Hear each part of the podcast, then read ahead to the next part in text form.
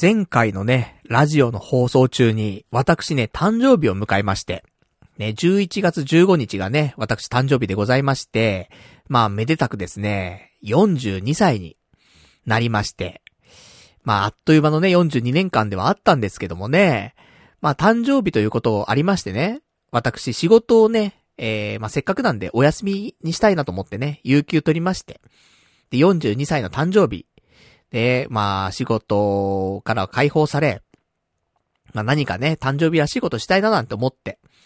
だけど、まあ結局何したらいいんだろうってね。そんなことね、多々あるよね。自分の誕生日さ、まあ彼女がいたりとかね、家族がいたりとかすればさ、一緒に過ごす人もいるだろうけども、まあ一人暮らししててね、で平日だったら別に友達と会うってわけでもないしさ。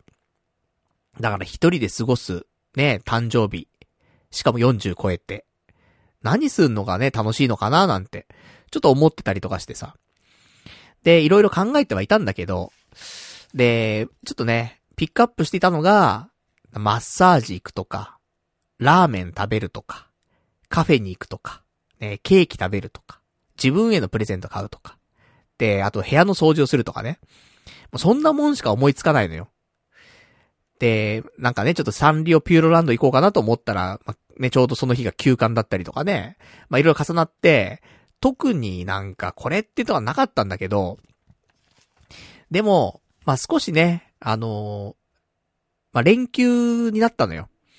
そのね、11月15日の火曜日をね、有給取ったので、いつものね、えー、定休が私水曜日と土曜日なんでね。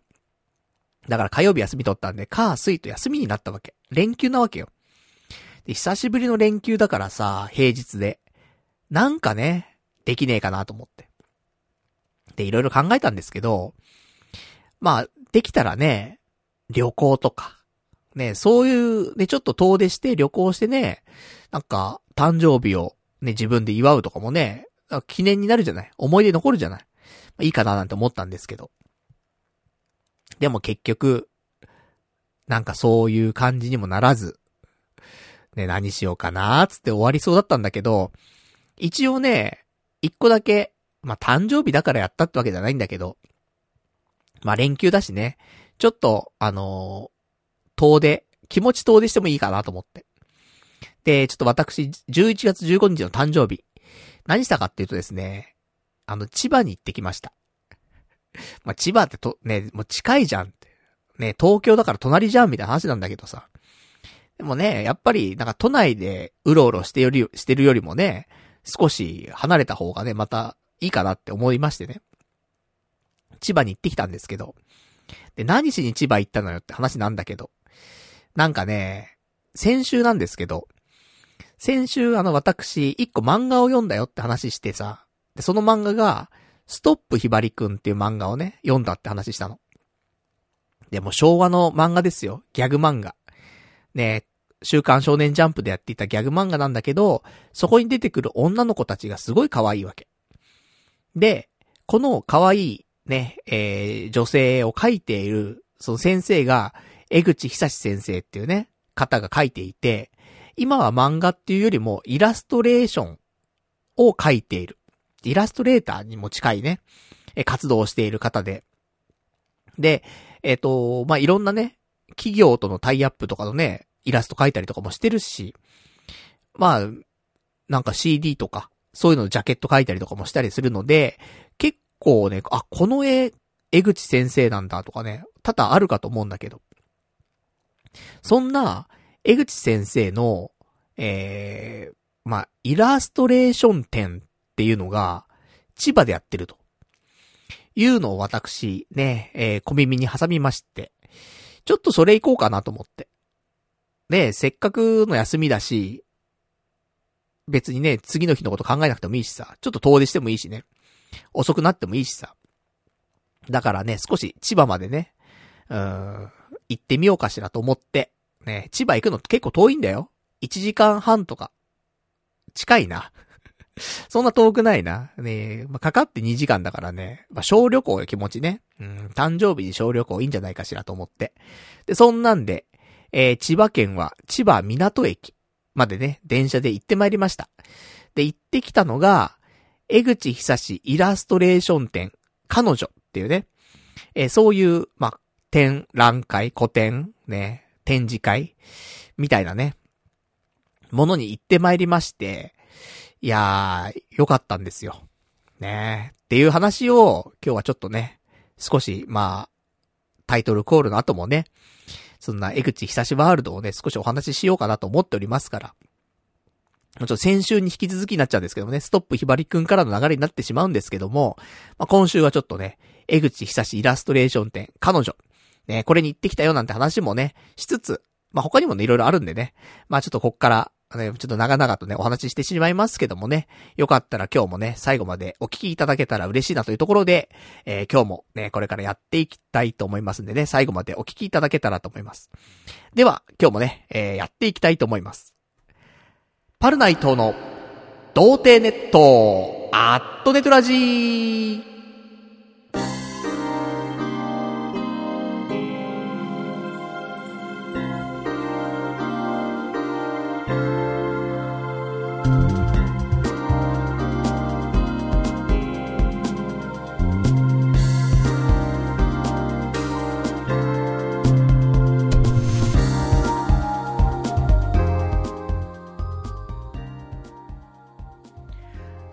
改めまして、童貞ネットアットネトラジパーソナリティのパルナイトです。こんばんはと。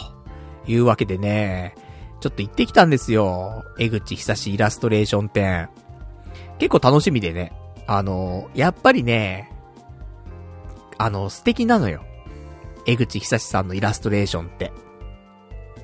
で、まあ私ね、そんなにこれまで触れてこなかったんだけどもね、江口久しさんっていう方に対してね、作品にも何も触れてこなかったんだけど、でもね、やっぱりちょっと、先週のね、ストップひばりくんから少し触れ始め、ああ、やっぱりすごいんだなと、いいんだなと、ね、ちょっと感じましたからね。まあ、ちょっと行ってきて、行ってきて、みたんですけども。で、行ったのが、その誕生日にね、まあ、ふさわしいです、やっぱりね。誕生日に、彼女っていう名前のイラストレーション展に行くっていうね、42歳。どうですか？ね、彼女もいないのに。いいんです。ね。江口久志先生がね、俺にふさわしい彼女と合わせてくれるわけだからね。まあそれでね、まあいいんじゃないかなって思いつつね、行ってきまして。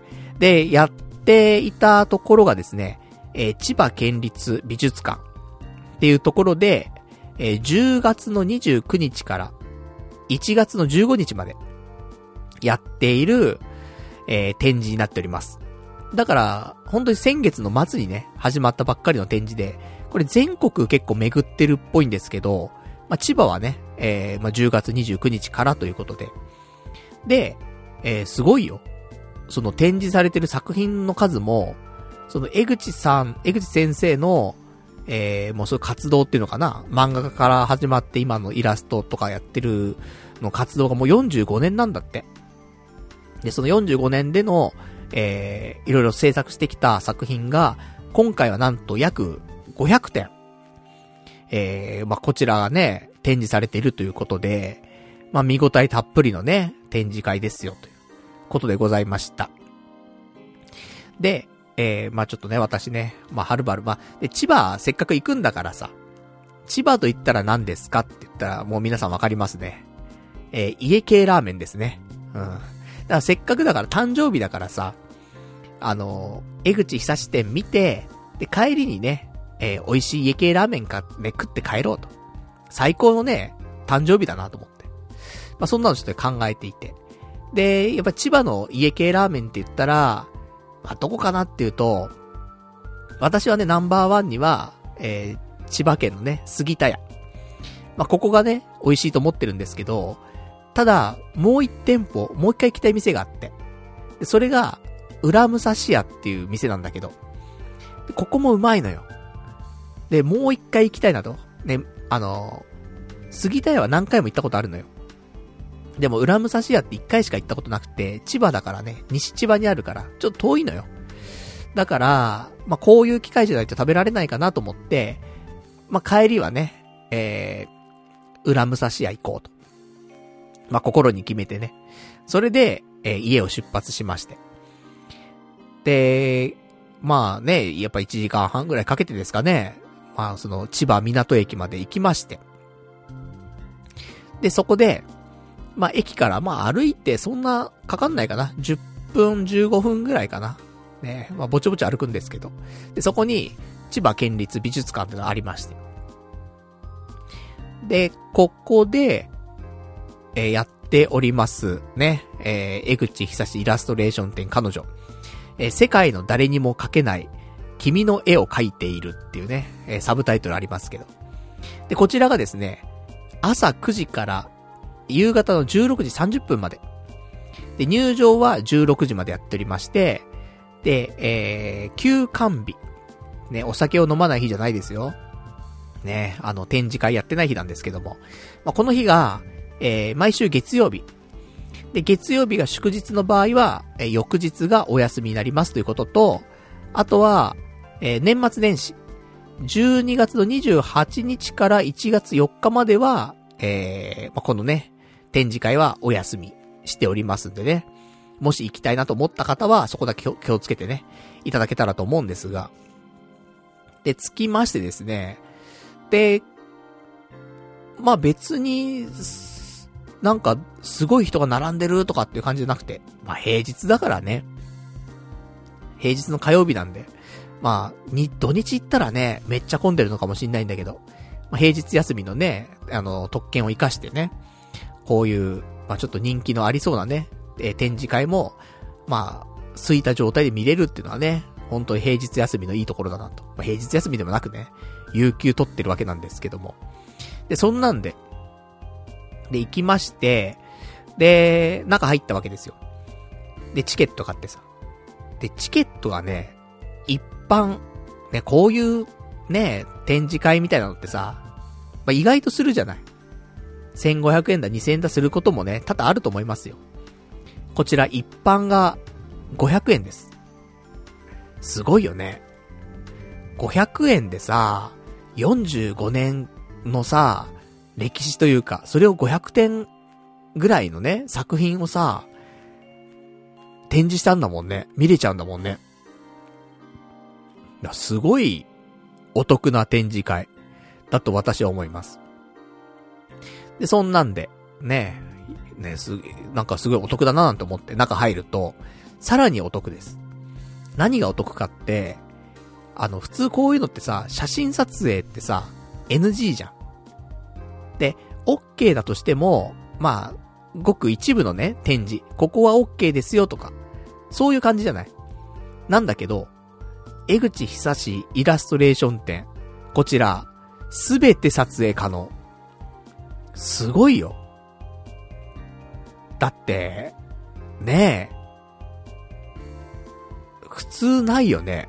俺いろんなね、そういう展示のイベント行ったことあるけど、まあそれはね、もちろん、その、芸術作品からね、昔の絵画だったりもあるし、それこそ、漫画とかのね、展示会も行ったことあるけどさ、例えばね、直近だとベルセルク展とかさ、行ったけど、でもあんまね、やっぱ写真スポットはあるけど、すべて OK ってことないもんね。で、これが、すべて撮影 OK という、まあ、すごい太っ腹なね、感じになっておりまして。で、そこでね、まあ、いろんな展示見るわけですよ。で、あのー、結構年代別というか、順番に展示してあって、で、あの、中入るとね、なんかその目録的なものも、あの、もらえるんだけどさ、この作品はね、あの、いつの作品でとか、どこどこの、あの、出版社、発行元とかね。まあそういうのも見れたりとかするんだけど、で、えー、第1章からね、その展示が始まって、で、第、何章までかなこれが第6章まであります。で、第1章は、ポップの女神たちっていうね、えー、タイトルであって、そこから、えー、ま、第2章、漫画からイラストレーションへ。で、これがね、年代別でこ、こっから多分見ていくのかな ?1977 年から。で、その後に、えー、第3章、美少女のいる風景つってね、1999年から2000年つって。で、その後に、えー、第4章、ワインを持った女たち。これ2002年から。そして第5章、えー、音楽とファッション。これ2000年から。みたいな感じで、で、第6章が最後、えー、今を生きる彼女たち。つってね、2014年からみたいな作品が結構あるんですけど、いや、いいよ。うん。基本、その、カラーなのよ。漫画とかのさ、展示だとさ、原稿とかがあるじゃない？よくね。で、いやもちろん原稿ってすごいじゃない？手書きで書いてる原稿でさ、迫力があってすんげえうめえなと思ってさ。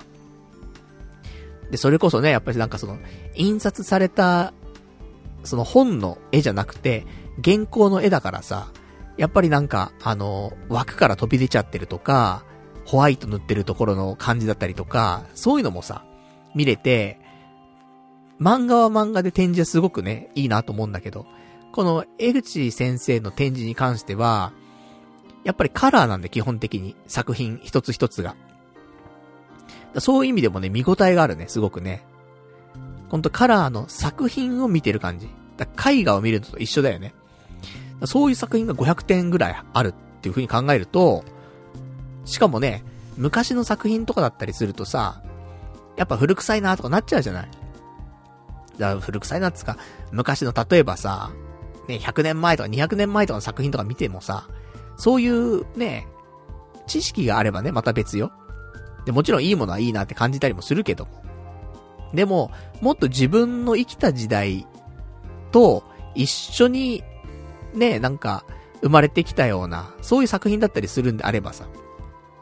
そんなね、なんか構えなくてもね、あの、等身大で見ても、あの、すごいなって思えるような作品がすごく多い気はします。で、そんなんでね、まあいろいろありましたけども、で、やっぱりね、この今回の展示のね、名前が、彼女っていうね、タイトルがついてるだけあって、やっぱこの江口先生って女の子を描くのがすんごく上手いのよ。すごく魅力的、魅力的な女の子を描く。で、俺見てて、まあ思ったことといえば、あの、江口先生の描く女性って、結構鼻の穴があるんだよ。可愛い女の子を描くときってさ、鼻の穴描かないじゃん。てか鼻の穴があると可愛くなくなるじゃん。女の子の絵って。むしろ鼻がないぐらいのが可愛かったりするじゃない。でも、まあ、作品によるんだけど、江口先生の女の子の絵は、鼻がある子も多いの。なんだけど、鼻が、鼻の穴があっても、すごく魅力的なの。それ、見てて思ってさ、すごいなと思って。もちろん、鼻の穴のない子もいるよ写真で、あの、その絵でね。もちろんそれはそれで魅力的なんだけど、鼻が、鼻の穴があっても、超絶可愛いなと。超絶素敵だなと。そう思える絵がいっぱいあって、そんなんなかなかないよなって思う。私はね。うん。まあ、探せばね、あるんかもしんないけど、でもね、鼻の穴、ね、鼻の穴連呼してるけど、どうなんか、思い当たる漫画家とかイラストレーターの人いる？鼻の穴があってすんごい可愛いなって思える子。なかなかいないと思うんだよね。まあ、そこが一つだと思うのと、あと、江口先生の出てくるね、江口先生の描く女の子に出てくる特徴として、巨乳がいないんだよね。普通さ、普通って言ったらあれだけど、やっぱ女の子の魅力ってどこよって言うとさ、やっぱ胸って一つの武器じゃない。胸が、まあ大きかったりとか形が良かったりとかさ、まあ胸があることによって、魅力は倍増するじゃない。それどうしてもね、私たちは男だからさ、そういうなんか自分にないところを持ってたりとかね、やっぱそういう性的なところを見てさ、そりゃ、やっぱり、思うところはあるじゃない。ねえ、父だ、ケツだって思ったりするのもあると思うけど、江口先生の絵は、基本的に、胸が大ききいなって思った女の子は、ほ、ほとんどいないと思うよ。でも、胸がないなって思ったりもしないの。そんなに胸に意識がいかないのよ、絵に。それもまたすごいなって俺はちょっと思ってさ。胸がなくても魅力的なのよ。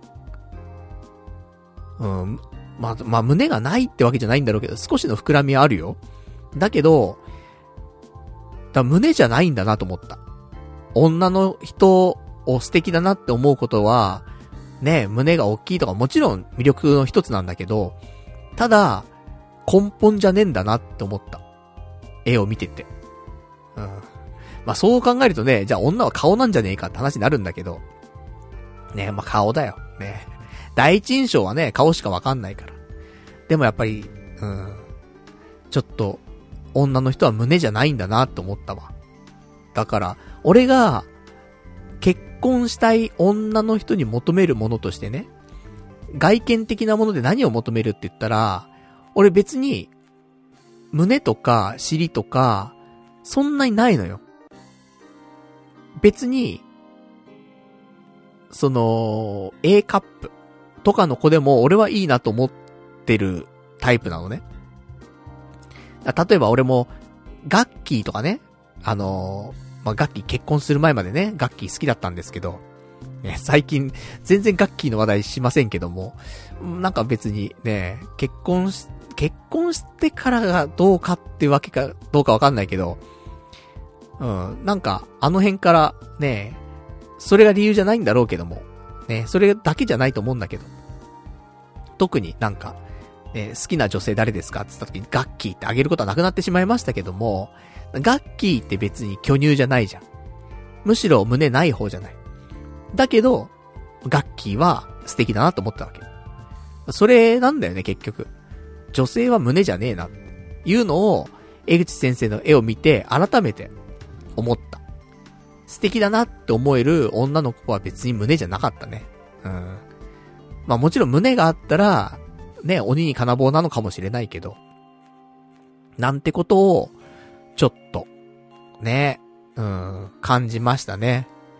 で、えっとね、やっぱりなんか、あのー、私もね、そんなにね、江口先生に触れてる期間が長かったわけではないので、だから、どんなね、えー、まあ、イラストを描いていたかとかね、そういうのはあんまり知らなかったからさ。だから、行ってみて、あ、こんな絵も描いてるんだとか。ね、こんな企業とコラボしてね、なんかやってたりするんだとかね。そういうのもね、知れてよかったなと思ってんですけど、なんか例えばなんだけどね、えー、江口先生が手掛けた絵とかで言うと、もうそれこそ今年の作品、制作年が2022年で、ラルフ・ローレンね、皆さんご存知、ラルフ・ローレンですよ。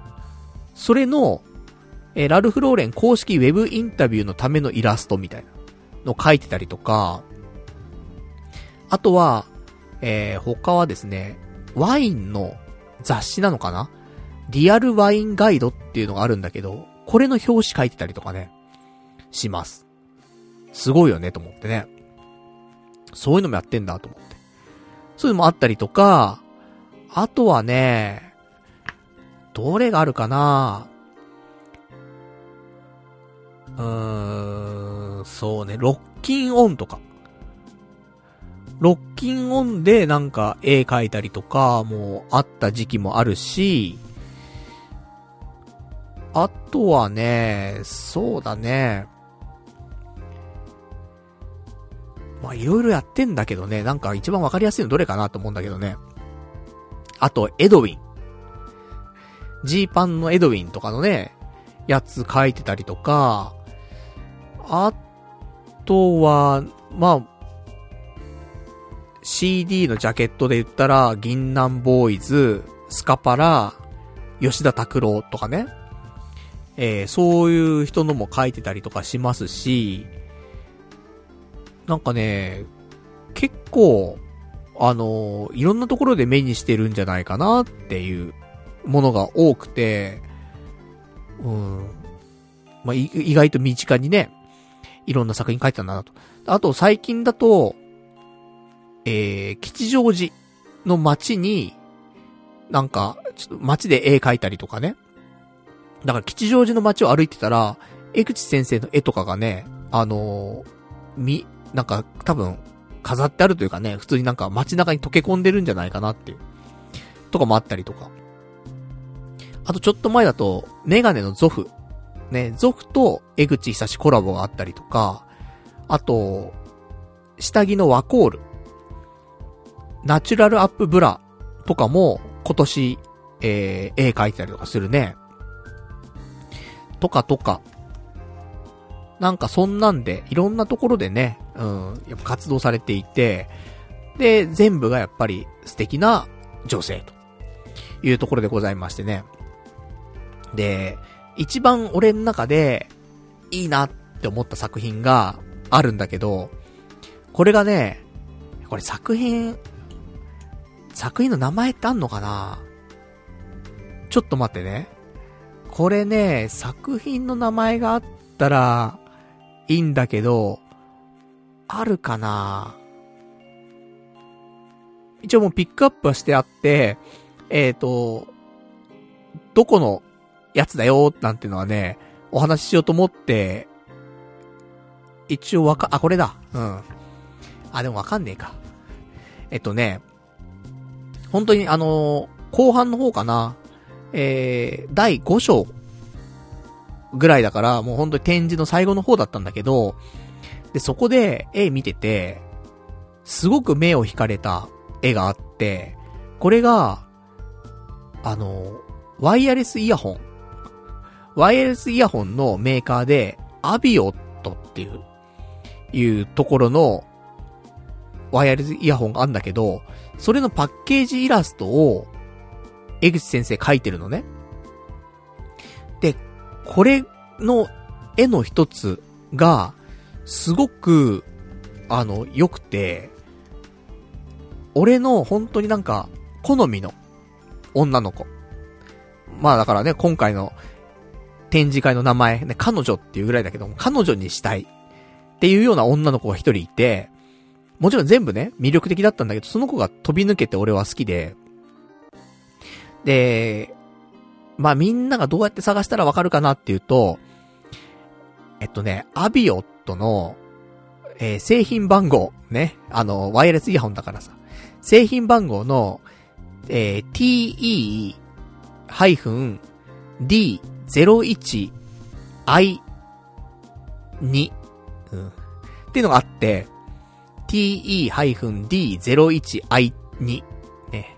あるんだけど、これが3種類製品出てて、で、これの中のピンク色のイヤホンのパッケージに書いてある女の子がいるんだけど、この子が抜群に可愛いのよ。理想的な女の子なのね。私の。で、だからどのぐらい理想的で、どのぐらいその、ビビッときたかっていうと、俺いつもね、あの、iPhone の待ち受け画面、ね、その壁紙。で、あの、映画のさ、アニメの映画のアキラってあるじゃない？俺、アキラの絵にしてんのよ。まあ、アキラの絵っていうか、まあ、金田の絵なんだけど、金田と、えー、バイクのね、そういう壁紙にしてんだけど、変えたもんね。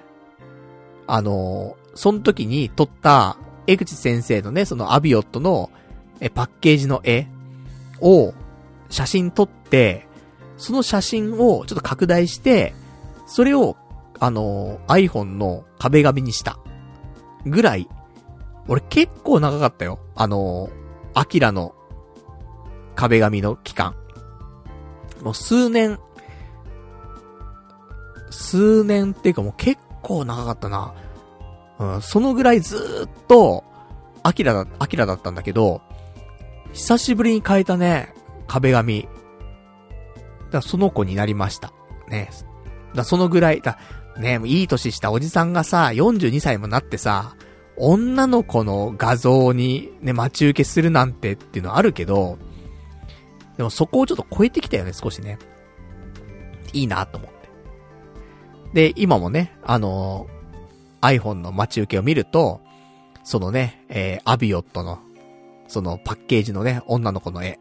特に名前とかはね、ないと思うんだけど、すごく可愛いので。で、一応俺もツイッターのね、方で、その待ち受け画面変えたみたいなちょっとツイートはしているんですけど、よかったら、そっからね、どんな子なんだろうっていうのはね、気になる方は、ちょっと遡ってね、俺のツイート見てもらえればね、画像が貼ってあるんでね、わかるかなと思いますから。ちょっとラーメンの画像が多いんですけど、ラーメンの画像をね、ちょっとね、どん飛ばしていってね、その女の子出てくるまで、ね、スワイプしていただけたらと思うんですけど、まあ、そんな感じでございまして。で、まあ、他にもね、見どころはいっぱいあるよ。あの、もちろん、そういうね、いろんな可愛い女の子のイラストもいっぱいあれば、あとは、すんごいでっかい絵。なんか、ライブで、その、お客さんがいるところで、ライブで、でかい絵を描くみたいなのもやったりとかして、で、そこで作った作品とかも展示されてて、圧巻よ。こんなでかい絵を、まあ、白黒でね、描くんだけどさ、でかい絵をこんな綺麗に描けるか？っていう作品が、ね、その展示してあるからさ、すげえなと思って。とかとか。まあまあだから、その、ポップカルチャーっていうかね、やっぱ、その、昭和の1980年代からね、始まった、その、江口先生のね、その作品だったりとかするわけなんだけど、その、本当にポップカルチャーを牽引してきたというかね、いう人の作品だから、見ててね、やっぱり、いいよね、なんかね。な、感じるものはあるよ、なんかね。だから、で、ね、そんな昔からやってる人のに古臭い感じとか全くないし、むしろ最先端というか、おしゃれだしね。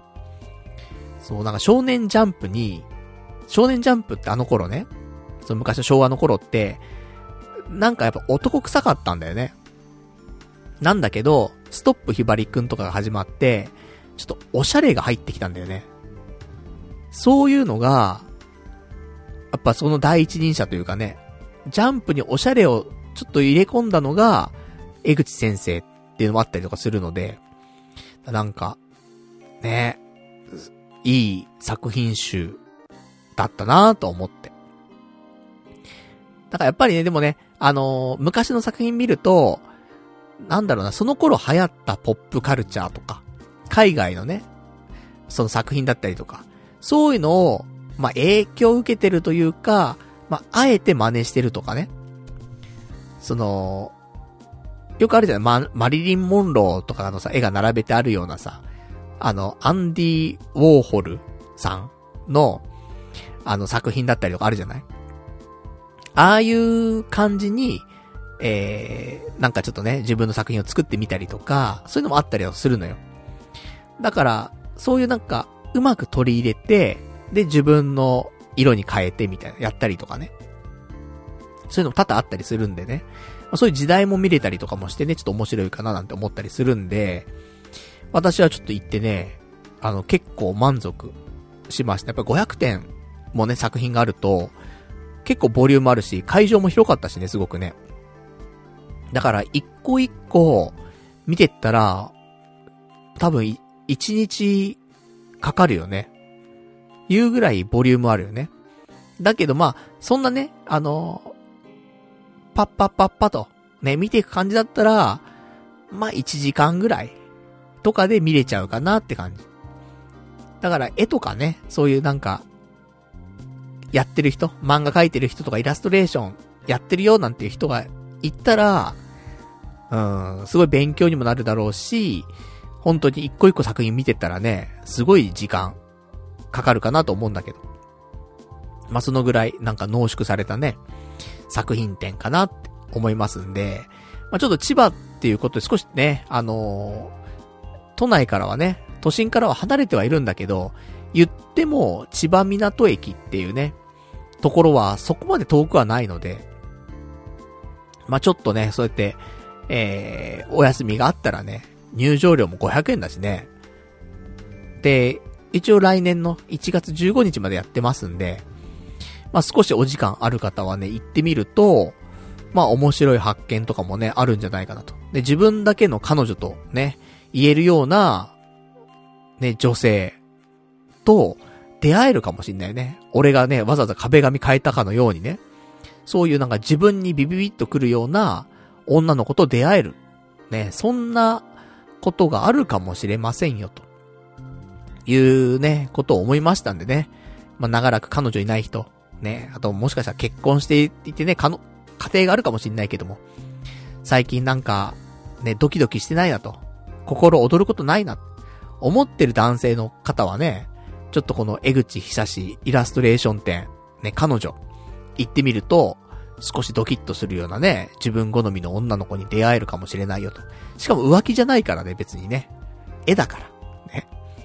3次元だったら困っちゃうけどもね、2次元だからさ。まあ、全然その辺もいいかなと思いますんで。まあ、そんなお話でございました。まあ、よかったらね、本当に、あの、行ってみてほしいし、あの、何よりもね、私が推しているアビオットのね、te-d01i2 ね、この作品のね、ピンクのパッケージの女の子。この子本当にね、あの、可愛いんで、ね、この辺も見てほしいなというところでございます。まあ、そんなね、誕生日でございましたが、まあ、これがね、もちろんメインイベントではございましたけども、その後のね、ありますよ。デザートタイムが。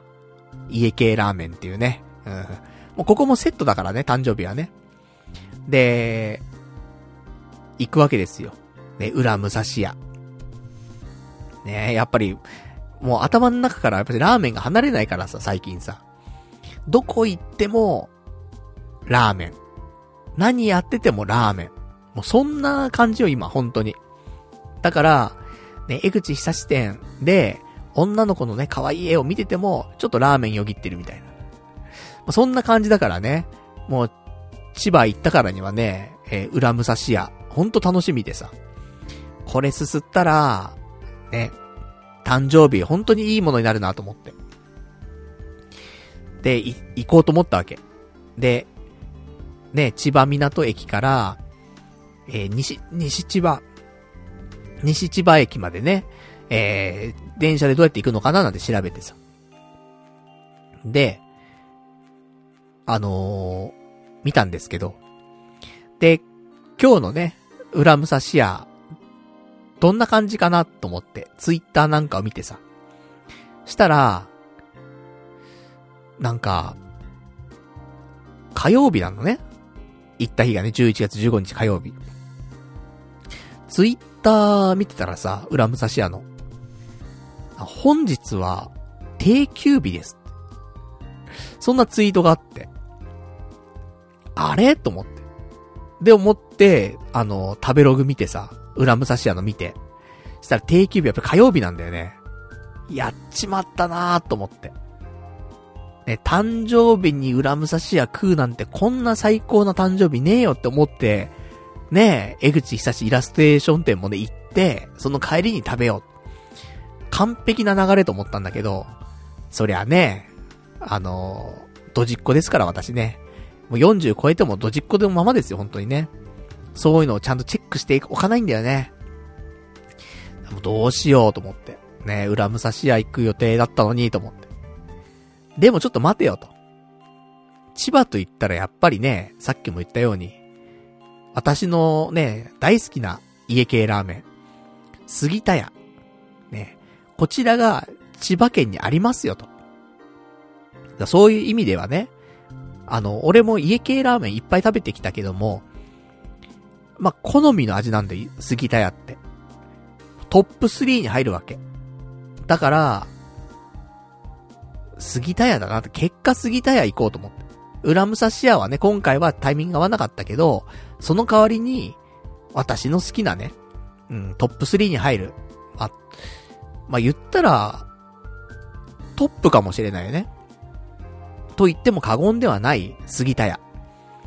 ここに誕生日に行けるっていうことは逆に良かったんじゃねえかなと思って。で、えー、まあ、千葉にはね、二つ杉田屋あるんだけど、えー、千葉友好店と千葉駅前店とあるんだけど、有効店ちょっと遠いのよ。だから、あの、一応駅前店、行くことにしまして。で、駅前店はね、いいのよ。何がいいかって、並ばないで入れんのよ。ちょっとね、駅前つってもちょっと歩くんだけどさ、少し歩くと、ね、駅前店があって、まあ、店の中もそんなに狭くなく、ね、あの、席の方も多くて、で、あんま並んでないのよ。並んでないっていうか、回転率が結構いいんだろうね。そんな並んでなくて。で、俺がね、杉田屋行った時には、席は、1個2個空いてて、で、もそのまま、あの、特に、待つことなくね、並ぶことなく座れてさ。で、誕生日、だからね、本当は大盛りにしてさ、チャーシュー麺行きたいなと思ったんだけど、でも俺ダイエット中なのよ。あの次の土曜日、もう次の土曜日か早いな。次の土曜日、その昔のね、職場の同僚の女の子が結婚をしたということでね。で、結婚式の二次会に呼ばれたわけ。なので、そこまでに、痩せないといけないと。痩せないと、その、二次会で着ていくスーツ、多分入らないぞってなって、ダイエット中なわけ、私。なんだけど、誕生日、なんか美味しいもん食べたいじゃんっていうね。そのなんか狭間に、ね、えー、揺られ。だから、過ぎたいは食べる。けど大盛りは食べないみたいな、ね、ところになりまして、一応ね、あのー、中盛り、チャーシュー麺の中盛りを頼みまして。で、来ました。ね。えー、杉田屋のね、スープをすすり、うまいと。いつも通りのね、感じを。これこれと思いながらね。で、飲みまして。で、チャーシュー、食べ、食べてさ。うまい。ね、ちょっとスモーク効いていてうまいなと思って。麺、うまいっつって。ね、海苔うまいっつって。まあ、全部うまいんだけど。ただ、残念だったのが、チャーシュー1枚目はうまかったんだけど、他のチャーシューが、なんかね、硬い部位があって、そこがなんか、油というか軟骨みたいなところ、なん、なんていうかな、ちょっと硬いね、ところがあってさ。他の1枚以外、5枚ぐらいね、チャーシュー入ってんだけど、他4枚が全部その硬い部位がちょっと残ってるような肉で、ちょっと残念な気持ちになっちゃって、気持ちが萎えちゃうとさ、全体的な、ね、味もさ、少し落ちるんだよね。気持ちで美味しさもアップするじゃない。で、気持ちで美味しさもダウンするのやっぱりね。だからさ、なんかチャーシュー硬いなって、ね、思い始めてから少しね、あの、うまさも半減しちゃうというか、のもあって、ちょっと悲しみのね、うん、杉田屋をね、まあ、今回ちょっと経験したんですけど、じゃあそんなんで、まあ、久しぶりにね、ちょっと杉田行きましたけど、ちょっと残念なね、感じはありつつも、まあまあでも美味しいね、えー、家系ラーメンと。だから、ちょっとこれがあったから、このチャーシュー硬い事件があったから、本当はね、そこがなければね、それまではずっと俺、杉田がトップだったのよ。家系ラーメンの中でね。でもちょっと、うん、トップ3かなみたいな。ちょっと順不動になっちゃったかなとか今までね、あの、絶対1位だったんだけど。それがちょっと揺らいできちゃったかなっていうね、そんな事件ではございましたけども。まあまあね、えー、家系ラーメンうめえなと。いうことでね、まあいい、誕生日。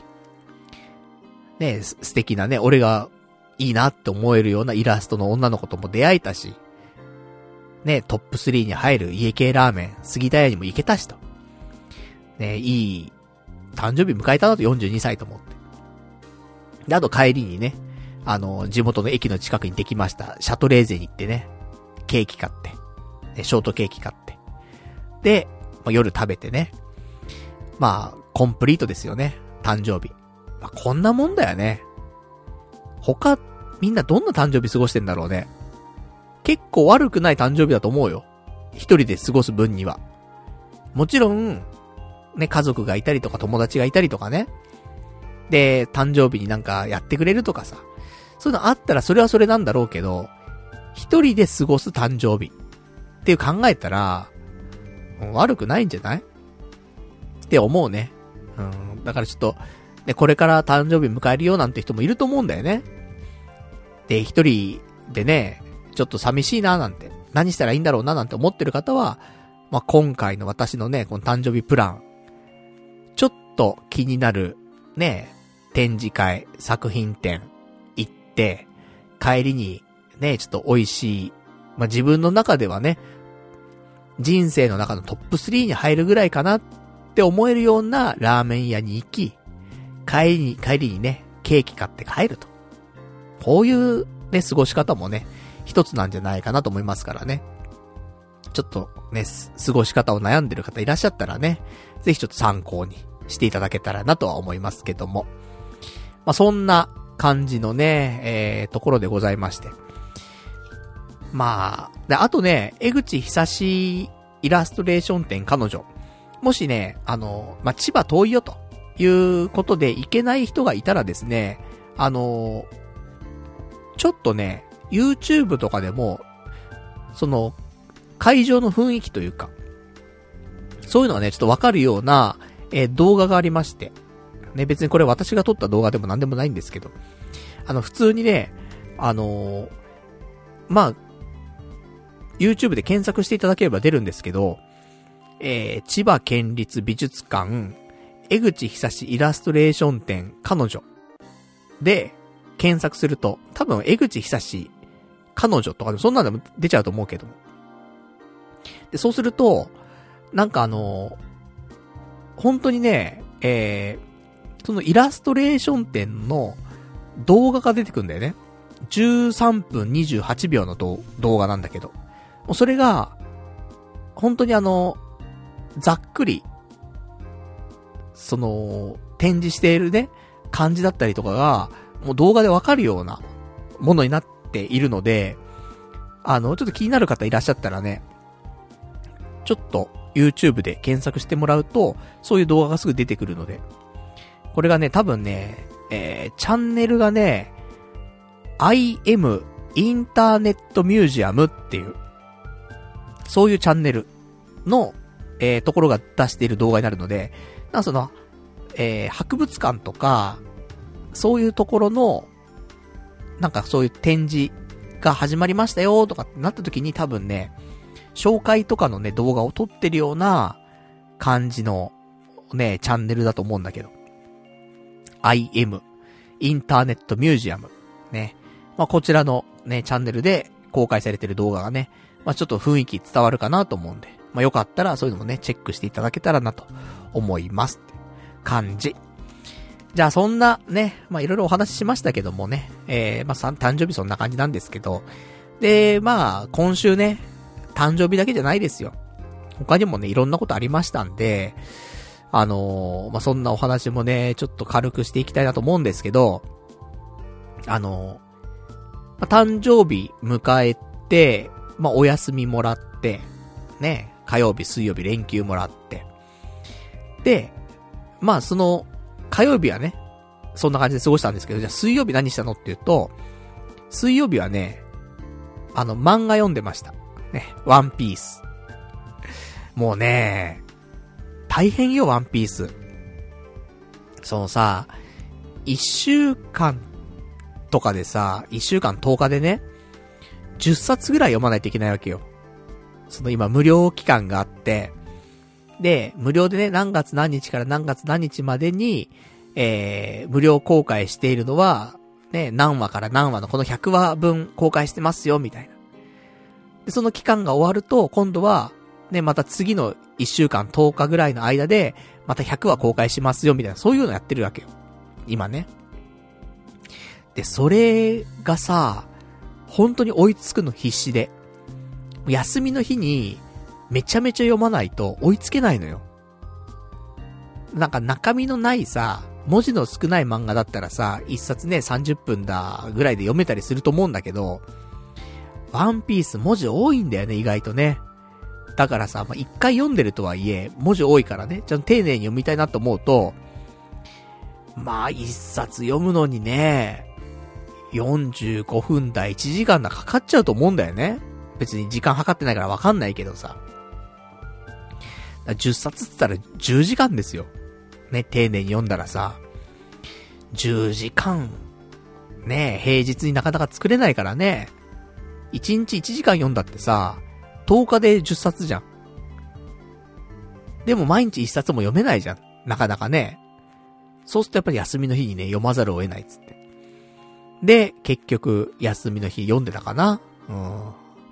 そんな、ね、連休の過ごし方。してますけど、まあね、幸せよ。ね、エンタメに囲まれてね、イラストレーション展行ったりとか、ね、ワンピース読んだりとか。ねまあ、そんなんでね、もういくらでも時間、ね、いくら時間があっても足んないぐらいだからね。だからまあ幸せなことなんですけども。で、そんなんで、ね、連休終わって次の日。ね、42歳になって初めての出勤ですよ、仕事ね。えー、寝坊しちゃいまして。遅刻。俺、多分、今の仕事入ってそろそろ1年なんだけど、遅刻したことないのよ。意外かもしんないけど。これまでの仕事ね、俺結構遅刻してきたのね。結構常習犯よ。月1ぐらいで遅刻するぐらい、遅刻しがちな人間だったんだけど、俺今の仕事は、遅刻してないのよ。危ないなって思ったのは一回あったかな。で、あとは一回ずる休みまあ、ずる休みってことでもないんだけど、理由つけてね。うん。あのー、コロナのワクチン打った次の日かななんか、まあもちろんね、腕も痛いってのもあるんだけど、でも仕事行けないってほどじゃなかったんだけど、うん、まあ、理由、理由付けになるかななんて思って。ちょっとすいませんつってね。休んだことが一回ありますけど、たまにはね、息抜きっていうことでね。まあちょっとお休みもいいんじゃないかなと思ってね。うん。まあそういうぐらいよ。その2回ぐらいじゃん。遅刻したりとか休んだりとかっていうのね。本当に、日々は真面目に仕事行ってますよ、本当に。そんな私が、42歳なって初めての出勤で寝坊っていうね。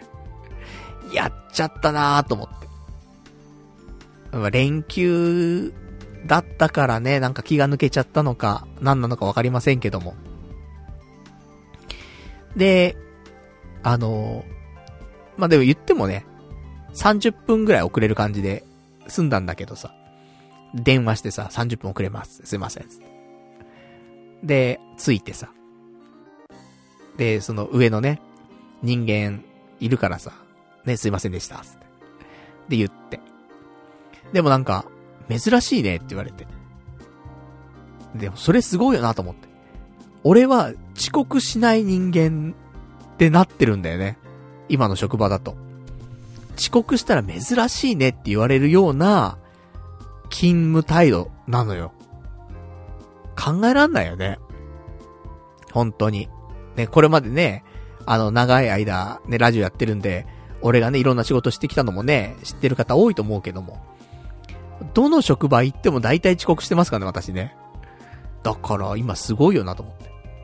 でもギリギリに行くのをやめたんだよね。なんか、あのー、これは少しライフハックかもしれないよね。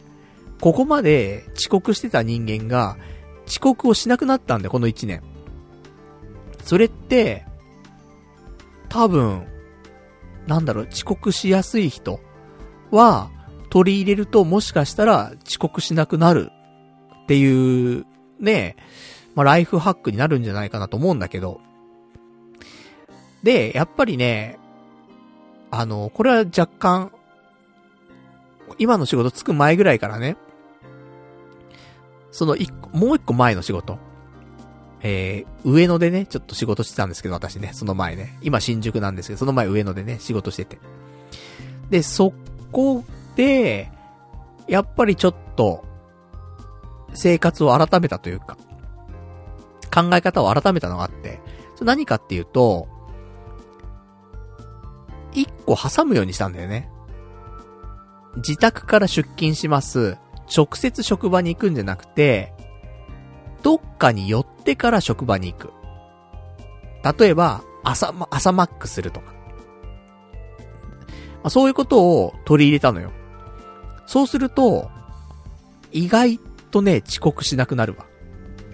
その朝マックに間に合うように行くわけじゃん。言ったらね、朝マックの場合だけどもさ。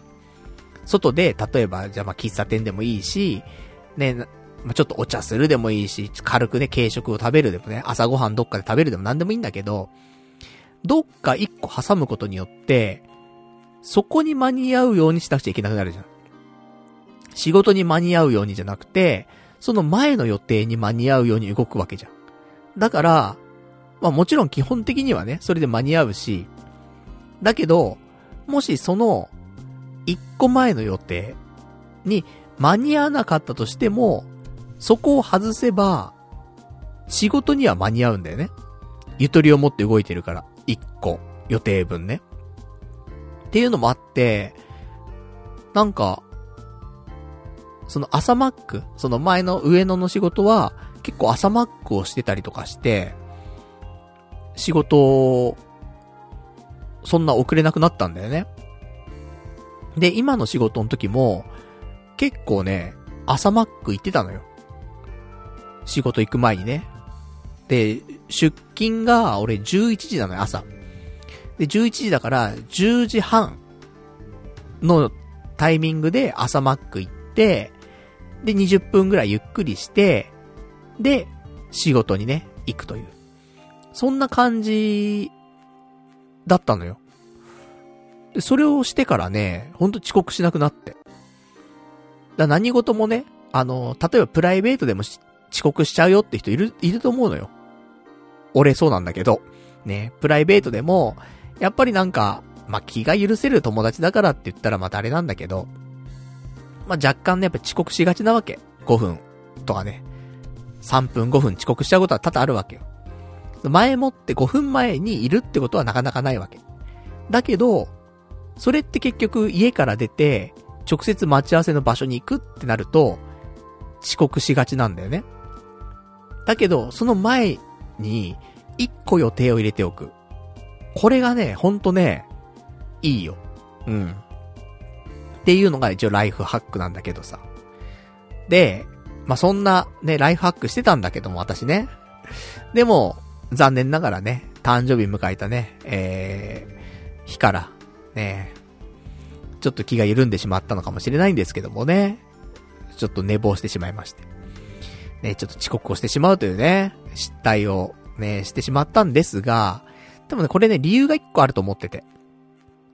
その、今ダイエットをね、ちょっとしてますせって話なんだけど、そのために、食事制限。若干ね、うん、気持ち、その食べ過ぎないようにしようってのあるんだけど、それだけだと痩せないから、走ろうと。いうことでね、まあ、先週ぐらいからですよ、ちょっとね、夜走ったりとかしてるんですよ。って言っても、まあ、先々週に1回走ったのと、先週1回走ったので、まだ2回しか走ってないんだけど、どっちもしかも4キロぐらいだしね。大して走ってないんだけど、でも、このね、走る、マラソン、ジョギング、ランニング、ね、するとね、あのー、すんごいなんか、眠くなるのよ。ど、どのぐらい眠くなるかっていうと、なんか学生の頃って超眠くなかった。俺だけかな？俺がいつも夜更かししてたからかもしんないけど、学生の頃ってさ、めちゃめちゃ眠かったんだよ。部活もね、がっつりやってるし、で、ね、夜更かしもしてるし、眠いのよ、常に。いつでも寝れるぐらい眠かったのよ、本当に。だから寝れない人がほぼなかったからさ、寝るのよ、すぐね。で、休みの日とかはさ、本当にもう、起きてくるのがね、土曜日とかだ、日曜日か。日曜日だと、その、スーパー競馬。今だとなんだっけ？ね、みんなの競馬。わかりませんけども。ね、15時に起きてくるみたいなさ。15時に起きて、競馬始まったタイミングで起きてきて、で、まあ、遅めのね、お昼を食べるみたいな。そんな生活だったわけよ。中学生ぐらいから俺はね。うん。そんぐらいもう、ダミンを貪るというかさ、本当に眠くて、で、寝たらもうずっと寝れちゃうっていう感じだったんだけど。マラソンするとさ、その状態になるわ。寝すぎちゃう。まあ、正しいんだろうけどね。それが、若かった頃と同じ感じになるっていうことは、やっぱ運動することによって、活性化するんだろうね、細胞がね。で、本来の眠かったぐらいの感覚が戻ってくるというかさ、っていうことなのかなと思って。だから、まあ、適度な運動ね、絶対した方がいいよって言うじゃない？人はさ。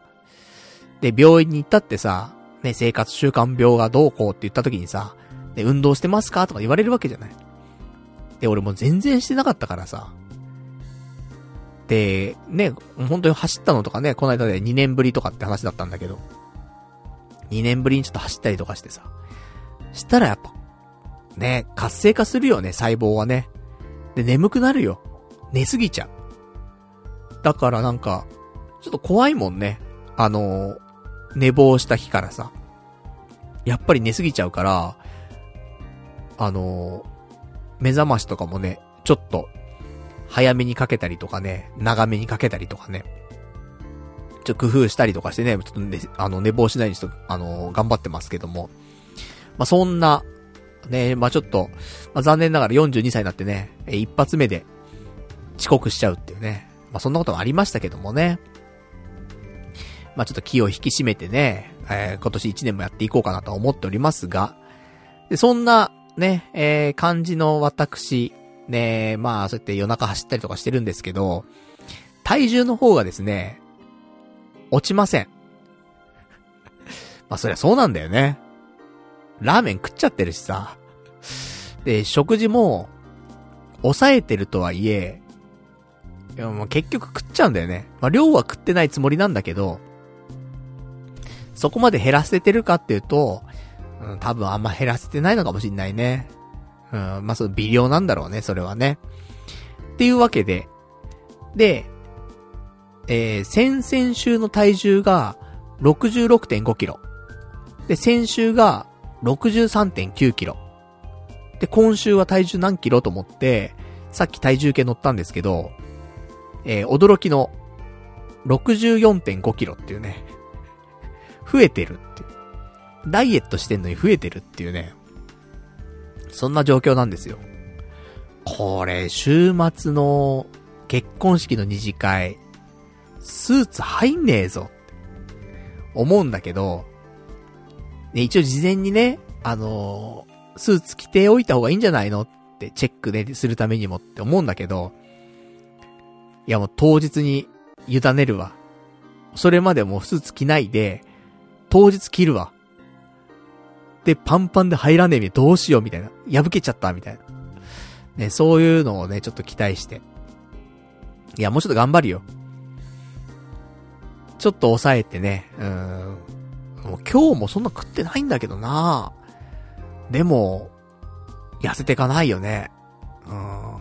あとね、昨日とか走ろうと思ったんだけど少し。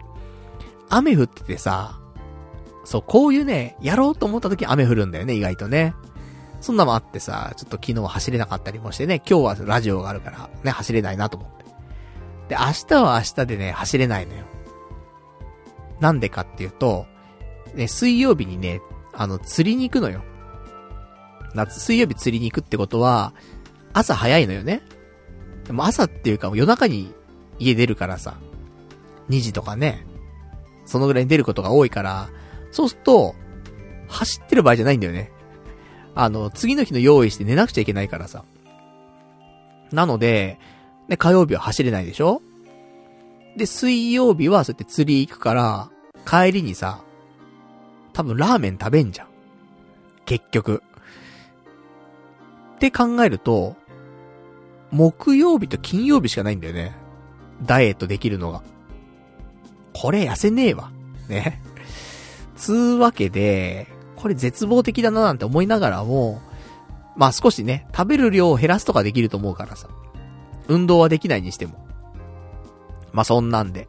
なんとかね、62キロ台。あと、1.6キロ。あ、減るかな？1週間で。1週間ってもう月曜日終わっちゃうから、終わってるからね。火曜日だからね、もうすでにね。ちょっと難しい気もするけども、まあできる限りね。うん。まあダイエット頑張っていこうかなと。思っております。で、一時ね、なんか62から63キロ行ったり来たりとかしててさ、調子良かったんだけどね。なんか、そっから食べたいもん食べるようになっちゃってね。また太ってきちゃったから、まあちょうどいいタイミングだったなとは思うのよ。ダイエットを再開するね。だから、まあなんか、結婚式の二次会ね、呼んでもらってありがとうと。ね、そういう風な、ね、タイミングだったなとはね、ちょっと思いましたけどもね。まあそんなんで来週はちょっとね、えー、結婚式の二次会行ってみたって話をね、少しできたらなと思っておりますけどもね。スーツ、着れんのかな？ねまあそんなのも、ね、ちょっとご期待ね、していただけたらと思っておりますが。じゃそんなんで、で、あとは今週はですね、えー、何したかっていうと、下北沢にちょこちょこ行ったかな。うん。なんか下北沢を自分の馴染みの街にしたいなと思って。ね、あの、意外とうちから下北沢近かったんだっていうのをね、先週気づいて、ほんと2キロとかなのよね。うちから、下北沢。ダッシュでし、ダッシュで行ったら、まあ、10分ぐらいで、10分15分で、下北沢着くし、歩いて行っても30分、40分あれば歩いて行けるわけ。そんなかかんないかな ?30 分でか行けるかな歩いてね。走ったら10分ぐらい。10分12分ぐらいね。で、着くっていう距離だったから、で、やっぱおしゃれな街とかだと、少し、何するにもお金かかるじゃないお店の単価が高いというかさ、のもあるから、こじゃれた街だと、ちょっと、通うっていうのはね、しんどいなと。でも、下北沢ぐらいだったら、ちょうどね、売れないバンドマンとかさ、そんなお金持ってない人たちもね、楽しめるような街だと思うから。ね、劇団員とかね、いると思うんで、じゃそういう方がね、で、俺もポッドキャストでね、売れないポッドキャスターでやってるわけですから、馴染めるんじゃないかなと思って。だから下北沢ね、ちょっと、ちょいちょいね、行って、で、馴染みの店でも作ってね、楽しい人生を送れたらなと思って。で、下北沢行ったのよ、今週もね。で、まあ、飲み屋とか、バーとか、っていうのはちょっとハードル高いなと思って。なんかカフェとかね、カフェとかがあったら入れるかなと思ってさ。で、いろいろピックアップしてさ。で、それで行くわけよ。で、仕事終わってからね、夜のね、えー、20時過ぎ、20時半ぐらいかな。まあ、下北沢着いて。で、下北沢のね、街をブラブラするわけ。でもさ、行ったの金曜日だったんだけど、金曜日の夜やっぱ混んでるよね。下北沢ってあんなに人いっぱいになるんだっていうぐらい混んでてさ、それはね、飲み屋もすごい多いしさ、金曜日の夜だしね、みんなね。それはいっぱいになるんだろうけど。いつも俺平日の昼間とかしか行ったことないからさ。そんな人がね、いっぱい溢れ返ってる下北沢知らないからさ。だからこんなに混むんだと思って。ねなんか人邪魔くさいなと思ってさ。これじゃあ俺が落ち着く街にならねえぞと思ってさ。で、そんなんで、街を徘徊してさ。で、ね、ちょっと気になる店とかもね、いろいろあったりしたんだけど。まあ、入りづらいよね。どの店も。その、金曜日の夜だからとかじゃなくてね。うん、そもそも入りづらい。おしゃれだから。だからさ、どうしようかなと思って。ね、いくつかピックアップしてきた店もあるけど、入りづらいなと思って。で、結局、ぐるぐるぐるぐる回って、で、徘徊したんだけど、なんも入れる店がなくて、怖くて、ビビっちゃって。で、結局最後どこに行き着いたかっていうと、ねいつものね、例の場所、ね、サンクチュアリー、えー、マクドナルド。もうさ、マクドナルド行くんだったらさ、もうどこでもいいじゃんってね。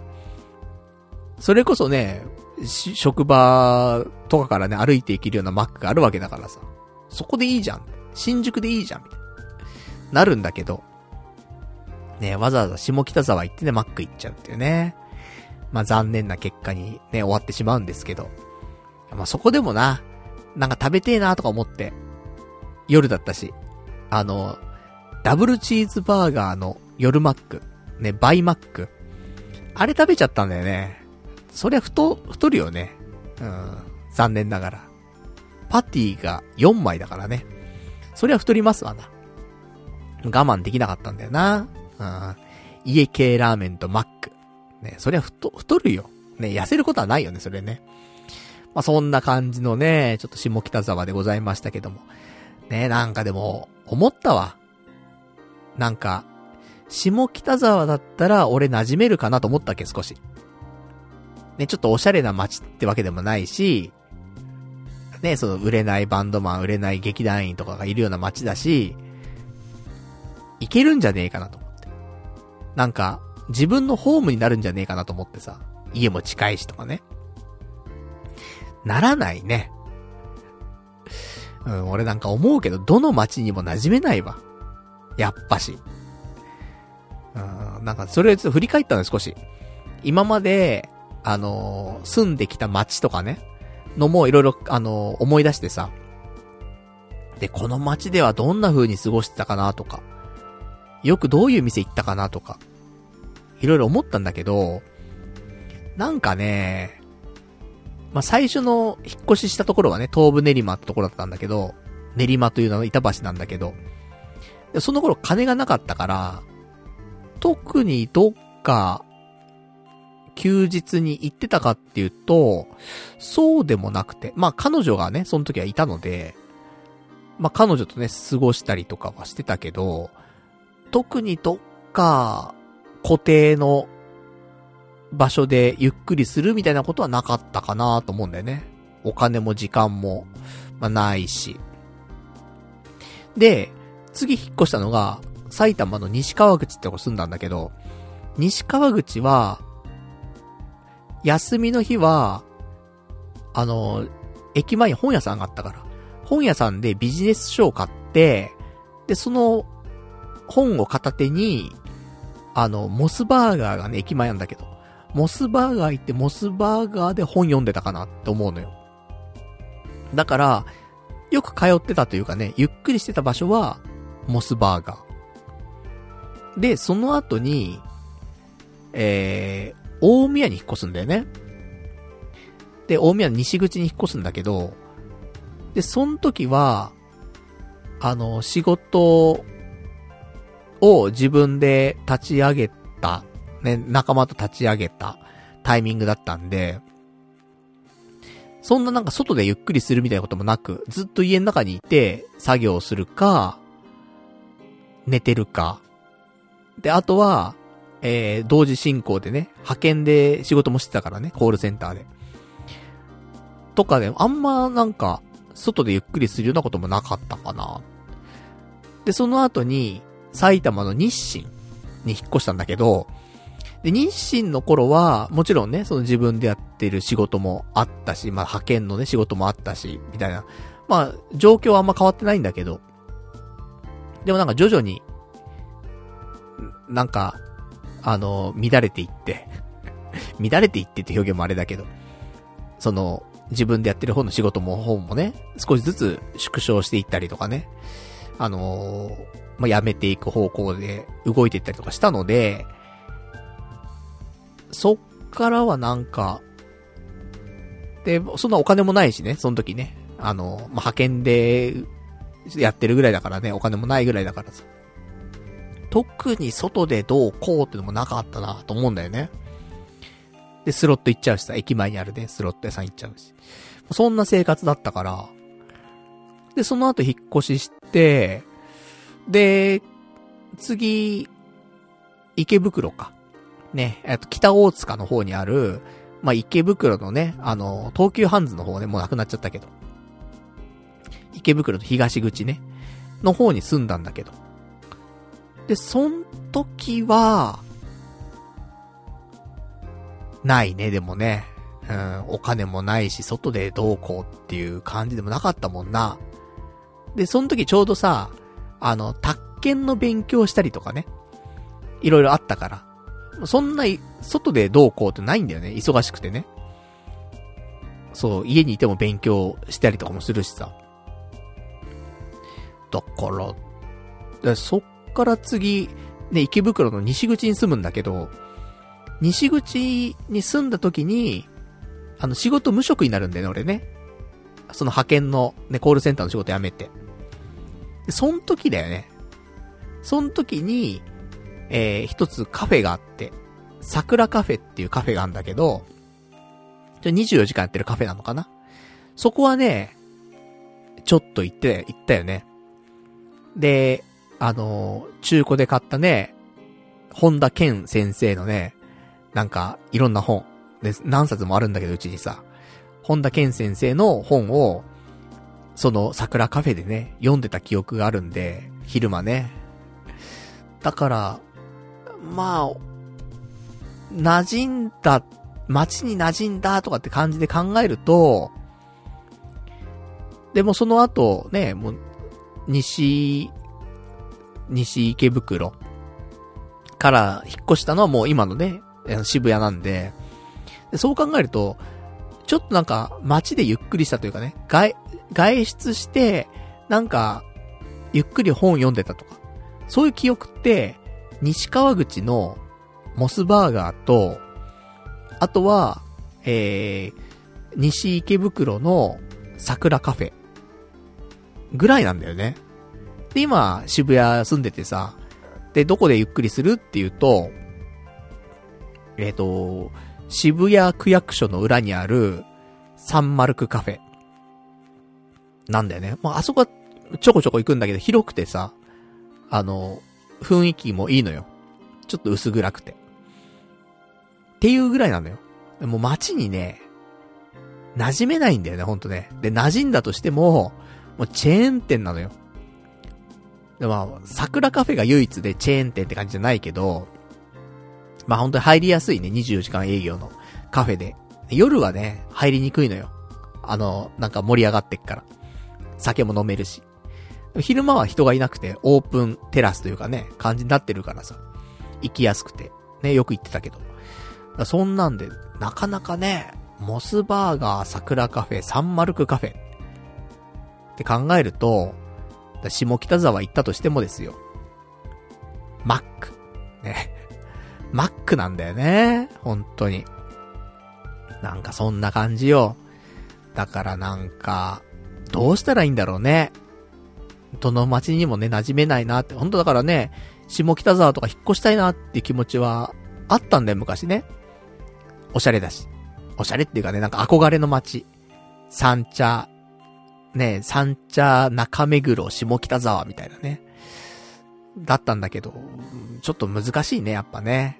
うん、どの街にも馴染めないなと思って。なんて、ね、ちょっと思ったりもしましたが、まあ少しずつね、なんか、いいきっかけがあればね、ちょっと街を徘徊したいなと思っておりますけども、で、そんな中ね、えー、じゃあちょっとお便りをいただいたからね、お便り読んでいきましょうか。お便り。えー、ラジオネーム、えー、赤字社員さん。えー、パルさんこんにちは。先週、新天地開闢集団シコシコのライブ行ってきました。ね、ジグザグね。え、よかった。実は2階の最後尾の立ち見席だったので、余裕でベガ立ちしてきましたよ。1階のアリーナ席には、髪をぐる、ぐるぐるにサイクロンしている意味不明な連中がいましたが、えー、赤字社員は余裕の顔で、顔だけ振るベガ立ちスタイルでエンジョイしてきました。えー、もちろん、えー、結論、武道館の2階席は乗れない連中にもおすすめです。確かに、フェス系はみんなフラットな位置にいるので、前にいてベガ立ちしていると浮くかもしれないなって思いました。ジグザグに乾杯。えー、コノハやりましたよ。私は帰りたいけど帰れないっていう社畜ソングが好きで、ライブでやってくれました。嬉しかったです。えー、あと先週のラジオで、パルさん、リソナ銀行から新たにお金を借りたと聞いて、思わずガッツポーズをしてし、えー、しました。僕のアドアドレナリン出まくりです。最高。さすがパルさん、いい時期に借金しましたね。私も借金の経験あるのでわかります。行ける時に行かないとダメですよね。パルさんが何か失敗したりすると嬉しくなります。えー嫌味で言ってるわけではないです。なんというか愛おしくて勇気ある行動に、えー惹かれます。最悪人生積んでも、債務、えー債務整理を、えー債務整理も破産もできるので、どんどん借りて、えー借り入れていきましょう。ところで、えー今期の地上波ドラマ、サイレント見てますか？どうせ見てないですよね。でも大丈夫です。ドラマの内容はどうでもいいですが、撮影地がパルさんの、えー在住エリア、代々木八幡や渋谷が使われています。何やらドラマ聖地巡礼が行われているそうで、えー下北から代々木八幡エリアで行きつけの店を見つけるとほざいていたパルさんにも、ナンパや出会いのチャンスがあるかもしれないですね。下北沢は、カレーフェスティバルもやってるのでぜひ。ちなみに、私的、えー、下北沢のおすすめの店は、えー、ダイニングバー U7 という、燻製料理中心のバーがおすすめです。店員さんも優しかったですよ。よく奥さんと言ってました。真面目におすすめしておきます。またお便り書きますね。体調だけは気をつけてくださいね。赤字社員よりというね。お便りいただきました。ありがとうございます。えー、どこから触れましょうかね。えー、まあ、直近のね、その、さっき、下北沢の話してたんでね、まあ、その話題にも触れていただいてますけども。で、その、最近、ね、あの、サイレントっていうね、地上波のドラマがね、結構話題よね。なんか、ツイッターとかでもさ、見てるとさ、サイレント、ね、すごい評判いいというかね、トレンドとかにも上がってきてさ、すごい泣けるっつってね、話を聞くんだけど、で、俺メモってんのよ。サイレント見ようと思って。で、だけどまだ一番見てないんだけど、ね、存在は知ってました。で、そうなんだよね。撮影地がね、うちの、その近所なのよ。その、下北沢からね。まあ、下北沢が結構多いのかなから、代々木八幡とか上原とか、多分、そっちの方なんだよね。あとは、えー、もうちょっと北上し、北上なのかな？わかんないけど、隣の駅。だったりとか、世田谷、大田みたいなとこあるでしょ。なんかあの辺とかね、なんか本当にだから、あの、下北を中心とした中でも、多分、綺麗なところ。下北、でも下北もね結構ね、今綺麗になっちゃったからさ、昔は汚かったと思うんだけど、今なんかすごいこじゃれた感じになってきてるので、まあ、そういうところで結構撮影しているらしく、ね、なんか聖地巡礼もね、行われてるみたいで、まあ、どこで、なんか撮影してるかとかっていうのは、なんか、ネットでね、見てるとね、聖地巡礼マップみたいなさ、ここで撮影してましたとかね、あったりとかしたんだよ。だもしかしたらこの間ね、ちょっと夜中走った時に、撮影してるのがあったのよ。結構な大人数で、俺のマラソンコースで撮影してたクルーがいたわけよ。ワンチャンあったな、これな。うん。サイレントの撮影だったかもしれないね、もしかしたらね。っていうぐらい人いたね、結構ね。その、やじ馬じゃなくてね。うん、スタッフがすごい多かった。多いんだよね、ほんとね。まあ、こういう、ね、まあ場所がね、ほんと、なんか、下北沢の中でもね、少し今開発が進んでさ、綺麗なところが多くなったね、本当に。整備されて。で、そこ俺走ったりしてるからさ。ね、ちょうどそういうのバッティングしたのもあるかもしれないですけども。で、ね、だ、ちょっと若いお姉ちゃんとかがね、聖地巡礼で下北沢来ると。いうことで、このタイミングでね、俺が下北沢2になれば、で、ワンチャンあるんじゃねえかということでございますけども、ただね、お店は入りにくいですよ。どの店も。だが、安心してくださいと。ね、おすすめのね、えー、バーがありますと。ダイニング、バー、ダイニングバー U7。ね、U は、えー、大文字の U。で、数字の7。ね、でございます。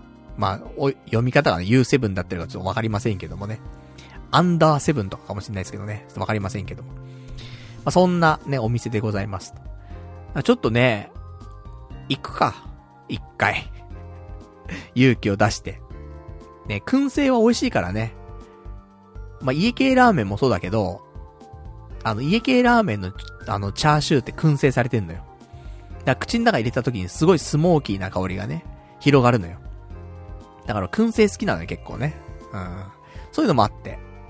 あの、燻製料理中心のバーで。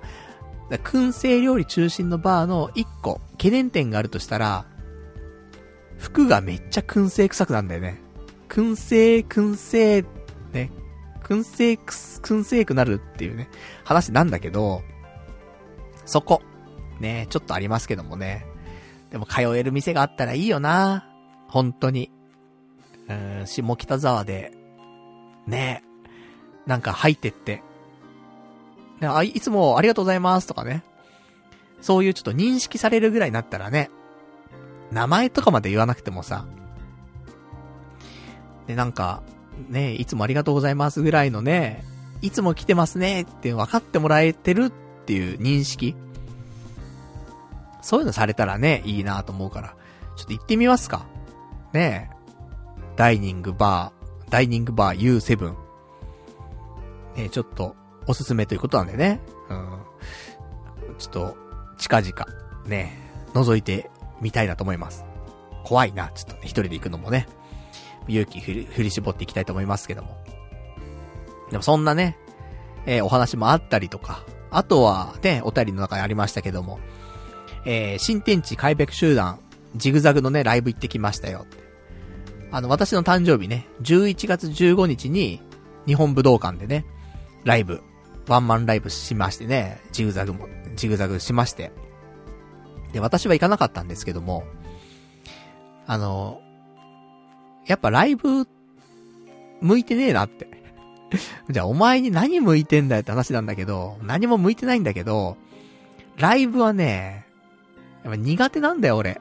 うん。その、乗れないというか、家でね、うん、音楽を聴く分には楽しいんだけど、ライブ会場行って、で、みんなと同じ動きをするっていうのがもう、ちょっとね、しんどいのよ。音楽聴きたいのよ、俺は。自分の好きなように。だけど、やんなきゃいけないじゃん。現地行ったら。手上げたりとか。振り、ね、盛り上がるようにね。一体感。ね、クソクレイだと思ってるわけ、俺は。だから、でもね、やっぱその、ライブを盛り上げる、ね、一緒に作っていく。アーティストと観客が一緒に作り上げていくのがライブじゃない。より良いものにね。それが、苦痛なのよ、俺は。音楽集中したいのに、あ、これ合わせてやんなくちゃいけないんだなと思ってさ、横を見ながらね、合ってんのかなとかね、手上げなきゃとかさ。そういうのがもうちょっとしんどいわけね、私ね。だから、ジグザグのね、ライブも行きたかったんですけど、まあ、今回はね、行かないっていう選択を取りましたけども、赤字社員さんは、ね、行ったということで、ね、しかも、ね、あの、すごいね、2階席の、ね、最後尾だったからってね、立ち見だったんで、あの、ベガ立ちでね、腕組んでね、うん。まあ、か、あの、ライブ参加してもね、大丈夫でしたっていうね、話だったんで。そういう意味ではね、俺もね、行きゃよかったなと思うよね。たださ、俺、昔、青いエイルさんのライブをね、武道館行ったことあるんだけど、その時多分同じような席だったんだよね。2階席の一番後ろ、だったのよ。そん時もベガ立ちしてたっけな、俺な。過去の放送聞き直さないとわかんないけど。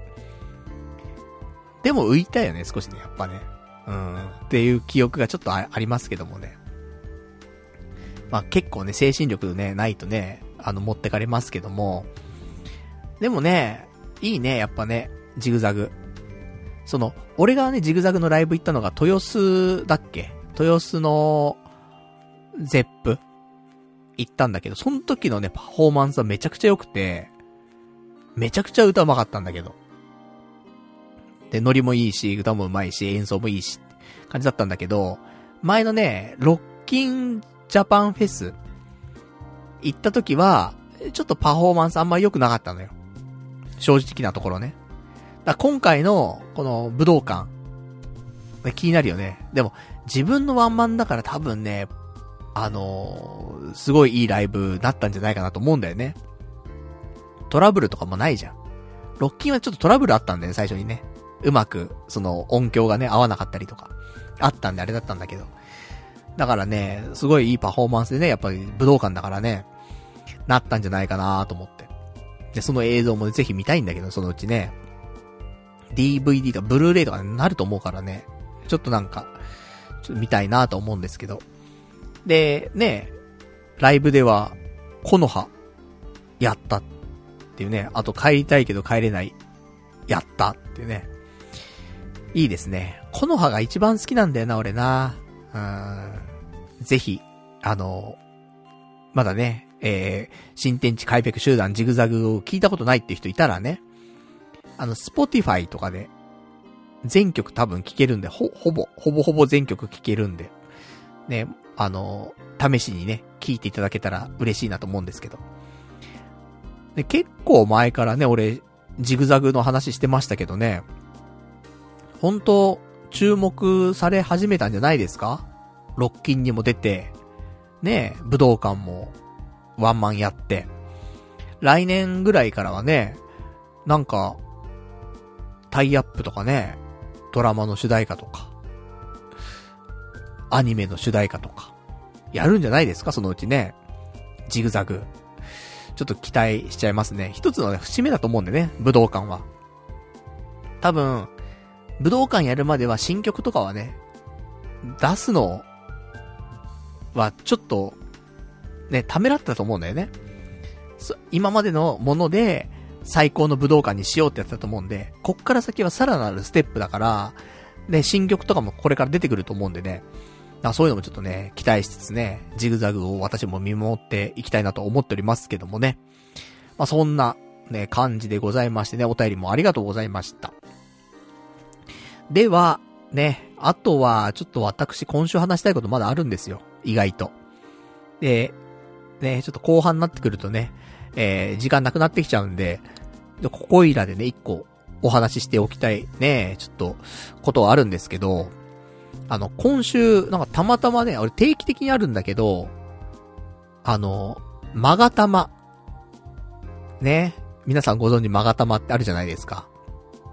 で、俺あの、ブルーシードっていうアニメがね、すごい好きで、で、ブルーシードって、マガタマ、まあ、ミタマって言うんだけどね。あの、作品中では。で、マガタマがすごい出てくるアニメなのね。すごいキー、キーになってくるのよ、マガタマが。で、俺、一回、マガタマ、マガタマをね、作ってみたいなって、思ってるんだけど、マガタマ作る機会ってないじゃん、人間。ね。別に俺たちね、あの、日本神話とかのね、時代の人間じゃないからさ、マガタマ作る機会ないのよ。その、縄文時代でも弥生時代でもないからさ、令和だからね。で、たまに調べるんだけど、マガタマ作るワークショップとかねえかなと思って。で、たまたまね、ツイッターで、マガタマワークショップとか検索したのよ。で、ないのよ、そんなのね、なかなかね。で、やってたとしても、すごい昔とかに、あの、どっかでイベントでね、マガタマ作りましょう、みたいな。ね、体験できますよ、みたいなのあったりするんだけど、最近でやってるところってなかなかなくて、ワークショップ。で、なんかやってねえかなと思って。で、調べてたんだけど。で、そしたらさ、なんかちょっと出てきたワードがね、あの、その、博物館とか、ね、そういうところで、マガタマ作り体験みたいな。ね、ワークショップって表現じゃなくて、マガタマ作りっていう表現をしてるのが、ちょこちょこ目について、これ俺ずっとマガタマのワークショップとかね、そういうので調べてたけど、マガタマ制作とかね。じゃなくて、これ、マガタマ作りっていう言葉で調べたらなんか出てくんじゃねえかなと思って。で、調べたら、結構出てくんのよ、マガタマ作りっていう表現で。で、さっき言った通り博物館とかでね、いろいろとそういうイベントやったりするのも結構出てくんのよ。で、これはさ、なんか近づいたなと思って。ね、一回は俺マガタマ作ってみたいと思ったから、これもしかしたらワンチャンなんかどっか博物館とかで、ね、やってるところねえかなと思って。で、いろんな博物館調べたんだけど、なかなかなくて、で、そのマガタマ作り、マガタマを作るための、その制作キットみたいなのがね、売ってるっぽいのよ、なんかね。で、調べると、あの、ネットとかでは売ってるのよ。ネット通販で、マガタマ作りって検索すると、マガタマ作りキットみたいな出たりすんのよ。なんか近づいた感するじゃん。ね、今までそこまでたどり着けなかったからさ。なんでたどり着けなかったのかわかんないんだけど、なんかそういうの売ってるっていうのをね、見つけられなくて、たマガタマ制作とかね、そういうので調べてたから多分出てこなかったんだけど、マガタマ作りってワードに巡り合った瞬間に、一気に世界が広がり、で、ネット通販でマガタマのね、制作キットが売ってると。いうのまでたどり着いたの。でもさ、通販で買うとさ、少し時間かかるじゃない ?2、3日かかるじゃない？届くまで。俺もう、その日、ね、あの、もう、ちょっと休みの日だったのよ。検索してたのがね。だから、これもう、その日買えるところねんかと思って。で、東急ハンズとかで売ってそうだなと思ったんだけど、なんか売ってないっぽくて、で、どこで売ってんだろうなってまたそれ今度調べたのよ。したら、その、博物館でね、そうやって、マガタマ作り体験とかをね、してたりもするって話今したと思うんだけど、その、博物館にある、ミュージアムショップってあるじゃない博物館の中の売店みたいなところね。かっこよく言うとミュージアムショップ。ここで、売ってる場合があるっぽいっていうことにね、ちょっとたどり着きまして、じゃ、どこの博物館行ったら、このマガタマ作りキット、売ってんだっていろいろ調べたの。で、なんかあのー、マガタマ作りで、まちょっとね、ネットでいろいろ検索してて、で、あの、渋谷、ね、えー、渋谷で、まがたま作りでしら、調べたらね、なんか出てきたのが、白根記念、えー、白根記念渋谷区領土博物館っていうの出てきたの。で、ここで昔、その、まがたま作りのイベントをしていた形跡があったのよ。っていうことは、ここに売ってる可能性あるなと思って。で、えっ、ー、と、で、そこはね、俺し、調べた日がね、土曜日で休みだったのね。で、博物館は土曜日もちろんやってるからさ、行けるわけよ。で、じゃあここ行ったら売ってっかなと思って。で、なんかミュージアムショップもね、あるっぽかったのよ。だから、ここかと思って。いや、ここはミュージアムショップなかったのかちょっとわかんない。昔、そのでもイベントはあったのよ。マガタマ作りのイベントをやってたところなのね。で、さらに調べてって、マガタマ博物館渋谷で調べると、なんか出てきたのが、国学院大学博物館って出てきて。で、ここには、あの、ミュージアムショップがあるのよ。だから、ワンチャン売ってる可能性あると。で、さらに、俺のね、生活圏内でね、まあもちろん渋谷も生活圏内だし、あの、新宿もね、生活圏内だから、あの、マガタマ博物館、新宿で調べたわけ。で、出てきたのが、新宿歴史博物館ってところがあって、これ四谷にあるんだけど。で、ここも、ちょっとミュージアムショップがあるっぽいのよ。で、あのー、まあ、全部回ってみようと、土曜日だしね。で、せっかくなんかマガタマ作れるかもしれないし、この機会逃したらね、なんか、少し、なーなーになってね、なんか流れていっちゃう可能性もあるからさ、この気持ちが熱いうちにね、マガタマ手に入れたいと思って。で、もう、あのー、早速、もう自転車でね、渋谷、巡ってさ、で、最初に、えー、国学院大学博物館、行って。で、あのー、なんか展示会やってるのよ、今。その、ここのね、場所が。で、大学じゃない。国学院大学の博物館なんだけど、無料なんだよね。展示。で、そこ入ってさ、で、いろんな展示見てさ、もうわ、わかんないよ、そんなね、見てもね。うん、なんか昔のね、展示がいっぱいあるわけ。縄文時代とかさ。なんかそこ面白いのは、あとはね、その、時代のものもあれば、あの、神道、神のね、道ね。仏教とか神道とかね。そういうのの展示もやったりとかして、なんかね、いろいろと面白いなと思ったんだけど。で、そういうのを見てさ、で、無料だなと思って。でもなんか思うのはさ、その、ね、マガタマの、マガタマ作りキットが欲しくて言ってるわけなんだけど、でも、やっぱこうやってね、少し歴史に触れることでさ、思うのはさ、なんか日本ってすごいなと思って。世界でもね、あの、まあ、いろんな世界が、いろんな国があるからね、別に日本があって話じゃないんだけど、なんかさ、で、ちょっと前だったら、歴史的大発見だって言われてるような、なんか発掘されたさ、土器とかさ、そういうのがさ、無料で見られるじゃん。すんごいいっぱい展示してあんのよ。で、今でこそ、そんなに価値がないって言ったらまたあれだけど、いっぱい出てきちゃったりとかね、してね。っていうのはあるかもしんないけど、一発目で見つかったやつとかってさ、めちゃめちゃ価値があったわけじゃん。その時代ね。もう大発見だノーベル賞だみたいな感じの勢いの発見もあったと思うんだよね。で、今でこそ、そんなに価値はなくなったかもしれないけど。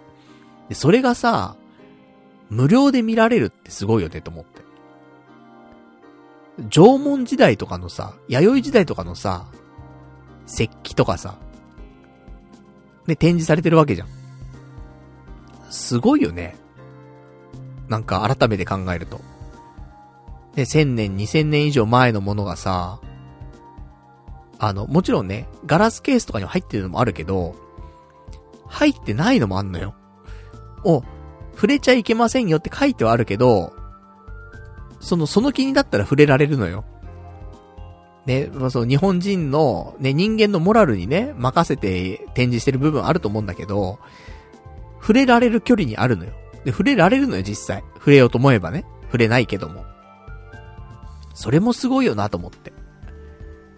なんか、うん、そういうのをちょっとね、久しぶりにそういう博物館とか行ってね、なんか感じたところではあるんだけど。なんか、すごい世界にいるなと思って。うーん。ありえないよね。改めて考えると。そのね、歴史的なものをさ、無料で、しかも手に触れられる距離に置いてあるってさ、うん、ちょっと考えらんないよなと思って改めて考えると。まあ、そんなことをちょっと感じつつね。で、でも目的それじゃねえかなと思って。ミュージアムショップだから俺はと思ってさ。で、この国学院大学博物館のミュージアムショップ行って。で、見るんだけど、まあ、そこそこね、あの、売ってるものは売ってるのよ。なんだけど、ないのよ。お目当ての、マガタマ作りキットは売ってないのよ。でから、だからもう次行くしかないと思って。で、次の、えー、今度は渋谷の、えー、白根、白根記念渋谷区領土博物館。ここ行きまして。国学院大学の博物館からね、ほんとね、すぐ、100メートルぐらいかな。わかんない。けど、100メートル、200メートルぐらい離れたところにあるんだけど、で、そこ行って。で、ここで見たのが、なんか渋谷区の歴史っていうのがいっぱい展示してあって、なんか、すごい昔の時代からね、この渋谷区のエリアについて、結構いろいろと、あのー、展示がしてあって、で、ああ、こういう歴史が渋谷区にはあったんだ、とかね。それとか、あとはなんか文学系の展示もあって、博物館と文学館ってなんか合体してんのかなで、地下は文学館。みたいなのがあって、で、あのー、見てさ。だからここには昔、ね、誰々という、ね、文豪がいてとかね。渋谷区はこんなね、文豪たちがいましたとかね。いろんなほんと有名な人たちばっかりいてさ。なるほどなと思って。なんか、ね、新しいところに住んだりとかしたらさ、引っ越しして住んだりとかしたら、こういうなんか、その地域の歴史がわかるね、博物館があるから絶対さ、行った方がいいなって。引っ越したタイミングでね、今更じゃなくてね。とはちょっと思ったりとかしてさ。で、そこ見てさ。で、あの、ミュージアムショップねえかなと思って見たの。さ、このね、博物館はね、ミュージアムショップないのよ。だからちょっとまがたま手に入んなくてさ。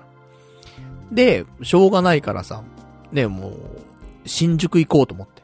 ね、さっき見つけた新宿の歴史博物館。ここ行こうと思ってね、四谷まで今度ね、移動して。チャリだともうきついんでね、あの電車に乗り換えて。で、四谷行ってさ。で、ここが、あのー、入場料って入館料が300円かかるんだけど、さっきのね、あの、あれよ。えー、渋谷区の、白根記念渋谷区領土博物館は、入場料、入館料100円ね。うん。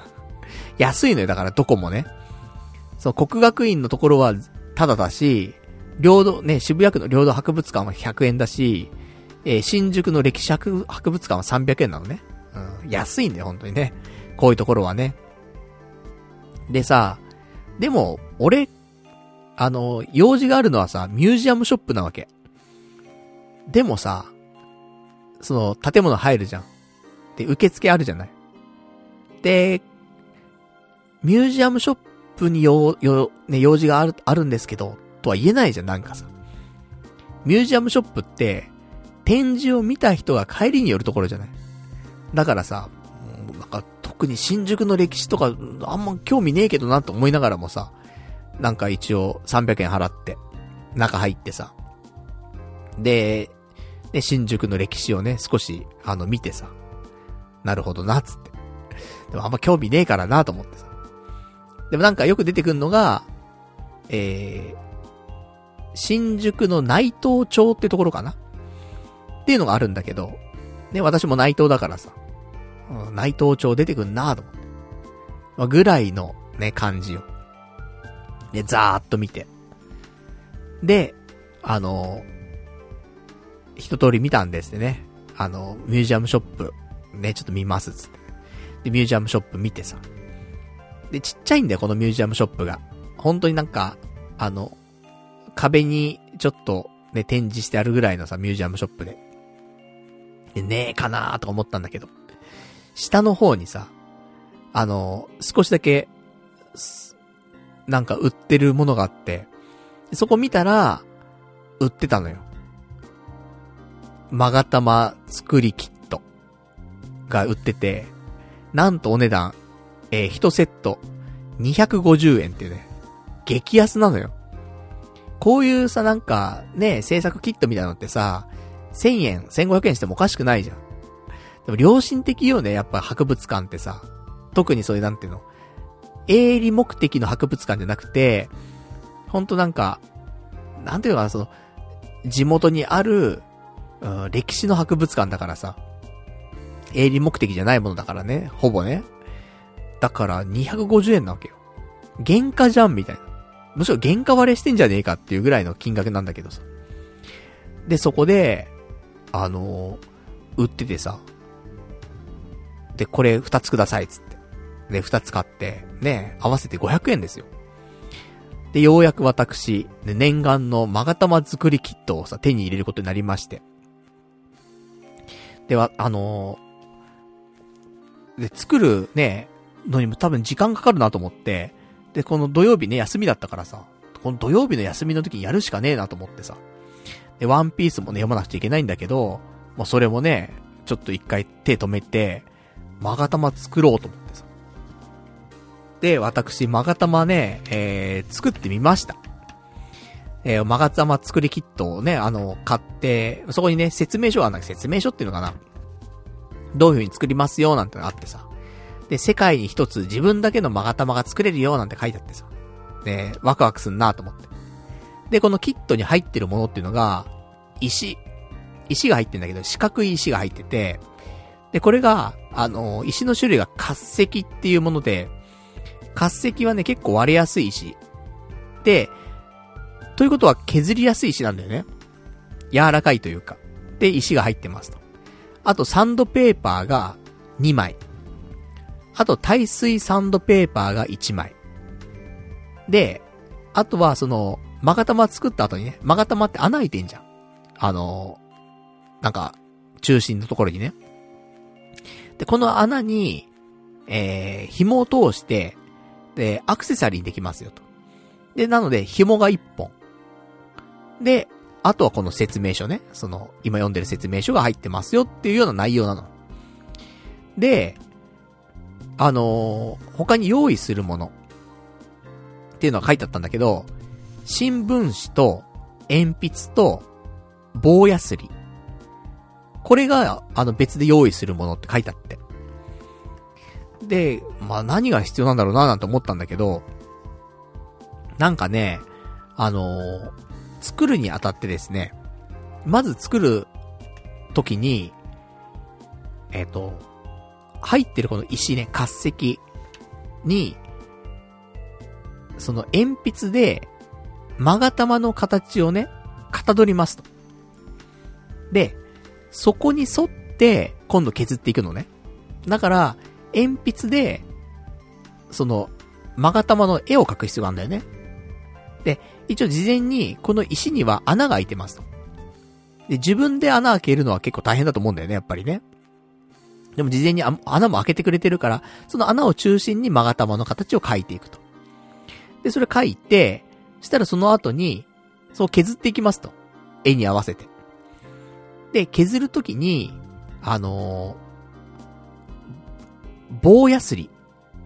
なんていうの、普通のサンドペーパーだと、あのー、丸くしていくっていうのはできるんだけど、勾玉ってさ、その角度のあるところあるじゃないその、なんていう、勾玉って、なんか、極端に言えばなんか数字の9みたいな字じゃないで、9みたいな字のその、なんか内側のその食い込みの部分。そこってさ、サンドペーパーとかだとさ、その、滑らかに丸くしていくにはできるんだろうけど、その、急な角度をついたような削り方ってできないのね、なかなかね。なので、そこで棒ヤスリが必要になってくると。ねまあ、だけど、棒ヤスリがなかった場合は、なんか、紙とかね。あ、紙じゃなくて、あの、紙ヤスリを棒状にね、なんか巻きつけたりとかしてね、なんかそういうのを、ね、棒に巻きつけたりとかして削ったりとかね。まあ、工夫はできるみたいなんだけど。で、そんなんで、まあ、棒やすりあると楽だよって話で。で、あと新聞紙がなんで必要だったかっていうと、えー、めっちゃ粉が出ると。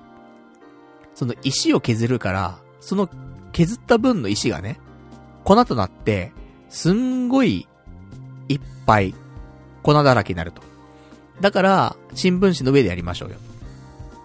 いうことらしいです。で、えー、実際ね、私もね、絵描いて、削って、やりまして、大変。あのね、石めっちゃ削るわ。なんか、その、なんだろうな、石を、全体をうまく使って、で、勾玉を作れば削るところは少なく済むと思うんだけど、でも、なんか理想的な形だったりとか、理想的な大きさって考えると、あの、なんか想像以上にちょっとちっちゃめに作るというか、その活石を全体を使うんじゃなくて、3分の2ぐらいを使う感じで絵を描いたんで、その方がちょっとバランス取れるなと思って。そうするとですね、その石削る量がめっちゃ増えるんだよね。だって、石の3分の2以上をさ、ねえ、ヤスリで削るわけだからさ、その分粉が出る、出るからね。ちょっと大変だなと思ってさ。でも、やるしかねえなと思ってさ、もうガンガンガンガン、ね、紙ヤスリで削って。で、紙ヤスリで削れるんだよね、この活石はね、ほんとね。あの、どんどん削れてって。で、粉だらけになってってさ。で、やってって、まずは、あの、絵に描いた通りにね、まず周りを削ります。で、周りを削った後に、今度は、あのな、それだけだと角張ってんじゃん。角張ってるとか、なんか、縁が全部、あのまあ、縁が角張ってる状態になっちゃうから、今度、その縁の部分を丸くしてあげるという作業ね。で、その、マガタマ独特のね、丸みをつけてあげると。いうことをしてあげて、で、それが終わったら、今度は、えー、水につけながらね、耐水ペーパーで、今度あの、ツルツルにしてあげると。いうことでね、で、やって出来上がりますせって話なんだけど、あのー、さっきも言った通り大変よ。ねあのね、握力がね、どんどんなくなっていく。なんかその、なかなか石削るなんて経験ないからさ、あれだけど、石を持って、ね、左手で石持って、右手でね、あの、サンドペーパーで削っていくんだけど、あの、サンドペーパーでね、やってる方が疲れるかななんて思ったんだけど、逆よね。左手の石持ってる手が、すごい握力を使うというか、ずっと石を握りしめてるから、すごい力入っちゃってさ。で、それずっとやってるわけ。何時間ぐらいかな ?1 時間半とか2時間ぐらいやったんじゃないかな？削る作業ずっと。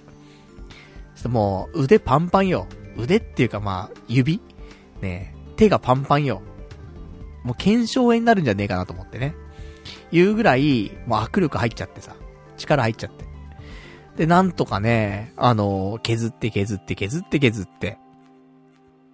で、えー、今、手元にございます。ね、私が作ったマガタマ。あの、まあ、処女、処女作ですよね。このマガタマ。まだあの、ツイッターとかにアップしてないからね、あの、形はね、お見せできてないんですけど、いや、難しい。実際。あの、バランスは悪くないんだけど、あの、最初にね、あの、周りをね、その形通りに削って、で、縁がある状態の時は形良かったのよ。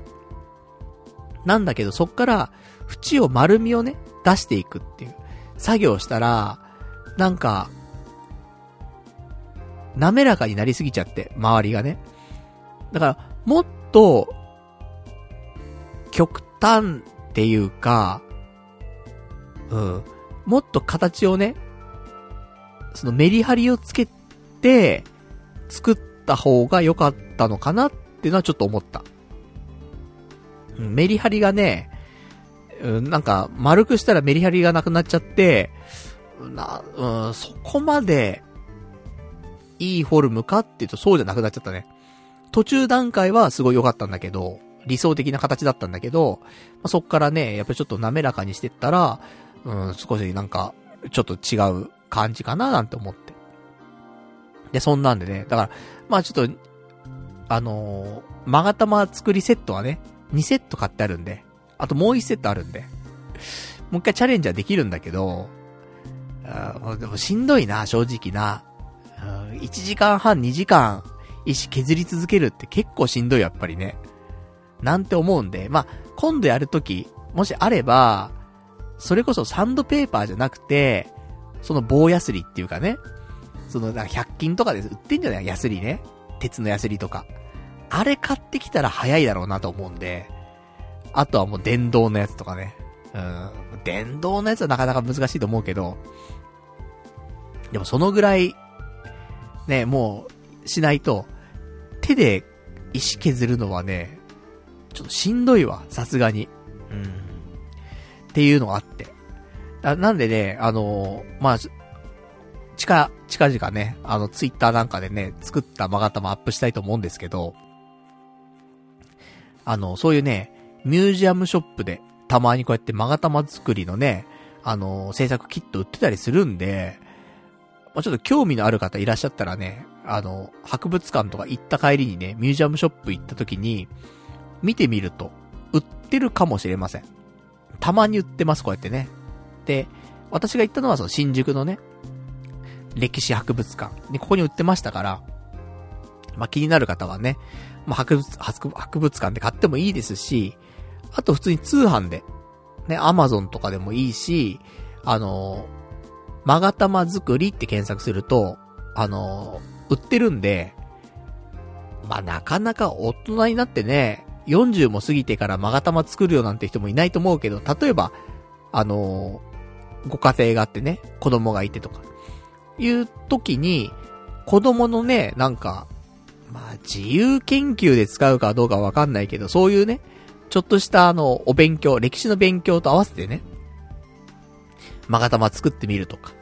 で、そういう体験もできると思うんでね、あの、一緒にね、家族でね、親子でね、まがたま作ったりとか、そんな休みの日をね、過ごすのもね、ありなんじゃないかなと私は思いますんでね。まあ、よかったらまがたま制作ね、ちょっとチャレンジしてみるのも面白いんじゃないかしらと思いますんで。で、本当に粉がね、その石を削った時の粉がめっちゃ出るから、あの、まあ、ゴミ箱の上でやるのがいいかな。うん、その、新聞紙とかじゃなくて、ゴミ箱の上。ただ握力がね、どんどん弱くなってくのとね、時間とともに。あと、粉がすごい発生するからね、あの、滑る、石が。なんか、サラサラってなっちゃうから。だから何回も俺ゴミ箱なんか落としたけどもね。まあ、何回も拾ってね。まあ、つ頑張りましたけどもね。まあ、そんな感じでございました。一応なんかあとね、自分の好みの勾玉の形とかもあると思うんで。細長いのが好きだよとかね、ちょっと太めのが好きだよとかあると思うんで。私は、あの、やっぱりブルーシードで出てくるね、勾玉の形が好きなんで。ね、ブルーシードの、あの、DVD ボックスかな。ね、そこに出ている勾玉の形を、えー、ちょっとね、模して、絵を描いてね、えー、やってみましたけど。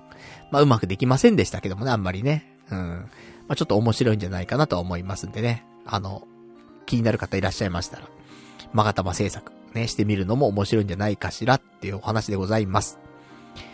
そして今週、まだあるんだよ、話すこと。1時間、2時間、ね、経ちましたけど。あの、平日なんですよ、今日ね。えー、もう深夜2時になってますね。やばいって遅刻しちゃうってまた。参っちゃうなと思うんだけど。あのー、この話、先週しようと思って、で、今週、ね、先週ちょっと話せなかったんで今週しようと思ったんだけど、どうしようかなどうしようかな来週にする？来週もいいな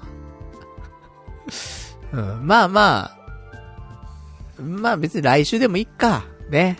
あの、どんどん鮮度が落ちていくな。これ、今ね、先週から話したいなと思った話って、11月1日から始まったサービスの話なのよ。鮮度じゃん。ね。先週がもう本当に抜群の鮮度だったわけ。で、今週ちょっと熟成したなって感じの鮮度だったわけ。来週はもうなんか腐ってるよね。うん、大丈夫かなまあ、いっか。ね。うん。まあまあ、そんなに需要のある話でもないかもしれないんで。これ来週。ね、あとじゃあ細かい話もしあれば、ね、と思って、えー、ちょっと今、ネタ帳を見てるんですけども、まあ、いっかな。うん、なんかね、大した話じゃないけど、今日、11、11月21日からね、あの、パチスロあるじゃない？パチスロの、あの、スロットで、えー、スマスロってのが始まったの。知ってるみんな。まあ、ギャンブルやらない人ね、スロットやらない人はわからんと思うけども。あの、なんかそんなのがあるよっていう風にちょっとね、情報が入ってきまして。で、スマスロって何かっていうと、普通スロットってさ、メダル使うじゃない？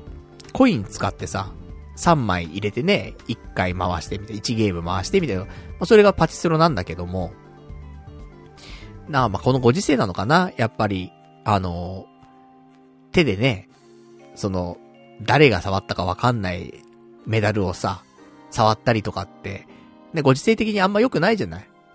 ね、コロナとかさ。もちろんね、あの、回収されたメダルはさ、あの、洗浄されてとかね。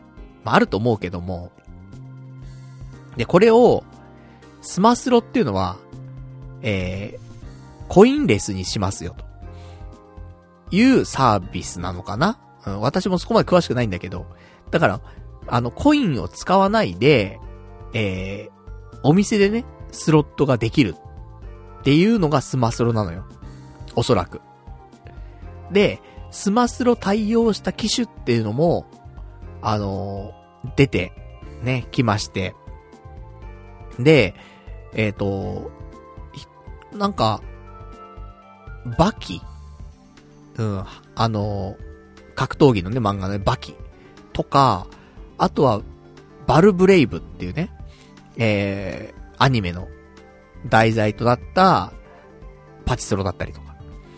とかなんかいろいろね、出てきたんですけど、で、今日ね、その21日でスマスロ解禁でね、開始されて、そしたらツイッターでもね、ちょっとね、トレンド入ってましたけど、このバルブレイブっていう、そのアニメのね、作品の、えー、スロットの機種がですね、何やら、えー、回転して4時間で、えー、1万5千枚出たと。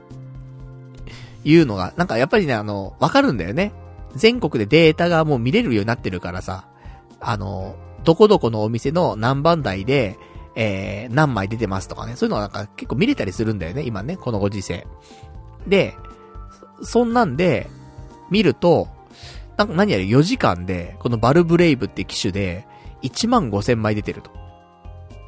だからちょっとね、もしかしたらこのスマスロっていうのはね、あの、ちょっと夢がある台かもしれません。設定が入ってなければね、もちろんそんなありえないんだけど、でも何かのきっかけでね、その設定が入ってる台に座ったとか、設定が入ってなくても、奇跡が連続したりしたら、こういうね、万枚やっぱり、スロットやる人間としてね、一つやっぱりなんか、目標というか夢というかっていうのって、あの、1万枚出すっていうのは一つのね、夢なんだよね。ギャンブルする人からすると。競馬でね、あの、万馬券当てたいとかあるじゃん。ああいうのと一緒よ。で、万馬券はまあまあ、ちょこちょこ出ると思うんだけど、あの、スロットの万枚ってのは、そうそう出ないのよ。それこそ20年ぐらい前だったらあったかもしんないけど、もう最近で1万枚とか出るのはなかなかないわけ。で、1万枚っていくらっていうと20万円なんだけど、ほ、ざっくり計算ね。スロットの、えー、メダルが1枚20円なんで。なんで、万枚出ると20万円。なわけなのよ。夢あるじゃない、やっぱりね。ね、1日で20万円稼ぐっていうね。まあ、投資がいくらかわかんないけども。でもそれが、実際あるってことよね。バルブレイブで。1万5千枚。4時間でしかも。やばいよね。時給5万円だよ。言ったら。ね、1万5千枚、そうだよね。あ、じゃあ1万5千枚だから、もっとだよね。30万円だもんね。すごいよね。そんな、ね、もう、7万5千円時給7万5千だからね。そんな夢もある台が、えー、この年末に出たということはですよ。私がね、えー、いつも年始でスロット行ったりしてますけども、あるかもね、スマソロで万枚。ね年始早々、あるかもしれない。えまあ、そんなわけで、最近ちょっとスロット行ってなかったよなんて人も多いと思うんだけどね。ギャンブルとかする時間もない、お金もないという人もいたと思うんだけどさ。ちょっとこのタイミング、スマスロ、ね11月21日開始されたんで、もう少しなんか、ね、えー、パチスロ覗いてみるとね、面白い光景があるかもしれませんよ、なんていうお話でございますね。まあ、そんなところかな。うん。まあ、あとは、来週、ね、お話ししましょう。まあ、そんなんで、ね、じゃあ今日も長々とお話ししてしまいましたんでね、この辺で今日終わりにしたいと思うんですが、えー、来週は11月の28日の月曜日、また22時からね、えー、ツイキャスと YouTube ライブの方でね、えー、埋設させていただいて、で、その後はね、えー、YouTube ライブの方で、えー、ポッドキャストの公開収録やっていきたいと思いますんでね。まあよかったら生配信の方もね、遊びに来ていただけたらと思っておりますと。まあそんな感じでね、まあ42歳なってね、えー、まあ一発目というか、まあ先週もね、あの、まあ、放送中にね、誕生日迎えたのもありますから、先週が一発目じゃ一発目なんですけど、まあ改めてね、42歳になってね、まあ、ちょっと放送させていただきましたけどもね、まあ、あっという間だよね、ほんとね。なんか、ラジオを始めたのもね、20代の頃から始め、もう42だからね、もう15年近くやってるって、あとね、だってもう、12月24日が、まあ初めてね、放送した日なんですけど、だから来月の24日で、だから本当にあと1ヶ月後だよね。えー、丸15年、なりますと。長いね、この放送も。もうさ、過去放送を振り返るのもさ、大変だよね。一回の放送がさ、昔だと1時間とかのね、放送だったけど、途中から2時間になっちゃってさ。でも平均して、2時間ぐらいじゃん、そうするとね。だいたい昔は1時間から1時間半ぐらいやってたのと、で、途中ね、2時間から2時間半ぐらいやってたね、時期があるから、トータルすると多分ね、平均2時間、まあ、いかないぐらい、だと思うんだよ。それをさ、今日727回かな？っていうね、放送回数なんだけど、まあ、約15年分あるわけよね。これ聞き直すってやばいよね。聞き直せないよね。まあ、毎日聞けばね、え727日で聞き直せるんだけど、それだってさ、毎日2時間聞いたって、2年間かかるんだよね。聞き直すのに。やばいよね。で、週に1回しか聞き直さないってなったら、ね、15年かかるわけじゃん。聞き直すのに。で、15年、えー、?15 年かかるの聞き直すの。ね、すごいよね。ちょっと、聞き直せないよね。毎日聞いて2年だもんね。ちょっとなんか考えなくちゃいけないね。もう少しね。2時間番組でこだわってやってはきたけども、もう聞き返せないレベルのボリューム感になってきちゃったもんね。せめてね、なんか、最初から聞き直せるよ、みたいな、ぐらいじゃないと、なんか新しい人も入ってこれないよね。15年も、もうやってるんじゃ、みたいな。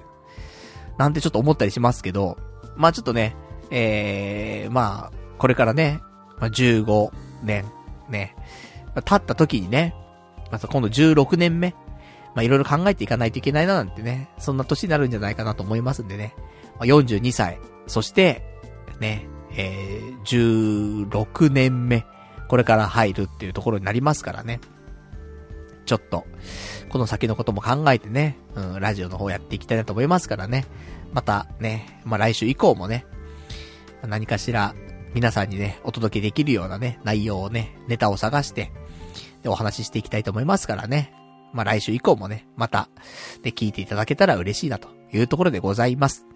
じゃそんなんで、ね、今日も長々とお話ししてしまいましたけどもね、今日この辺で終わりにしたいと思います。ね、今日もね、長い間ご視聴いただきましてありがとうございました。じゃあそんなんでね、えー、また来週、来週は、あの、結婚式の二次会、ね、ちょっと行ってきますから。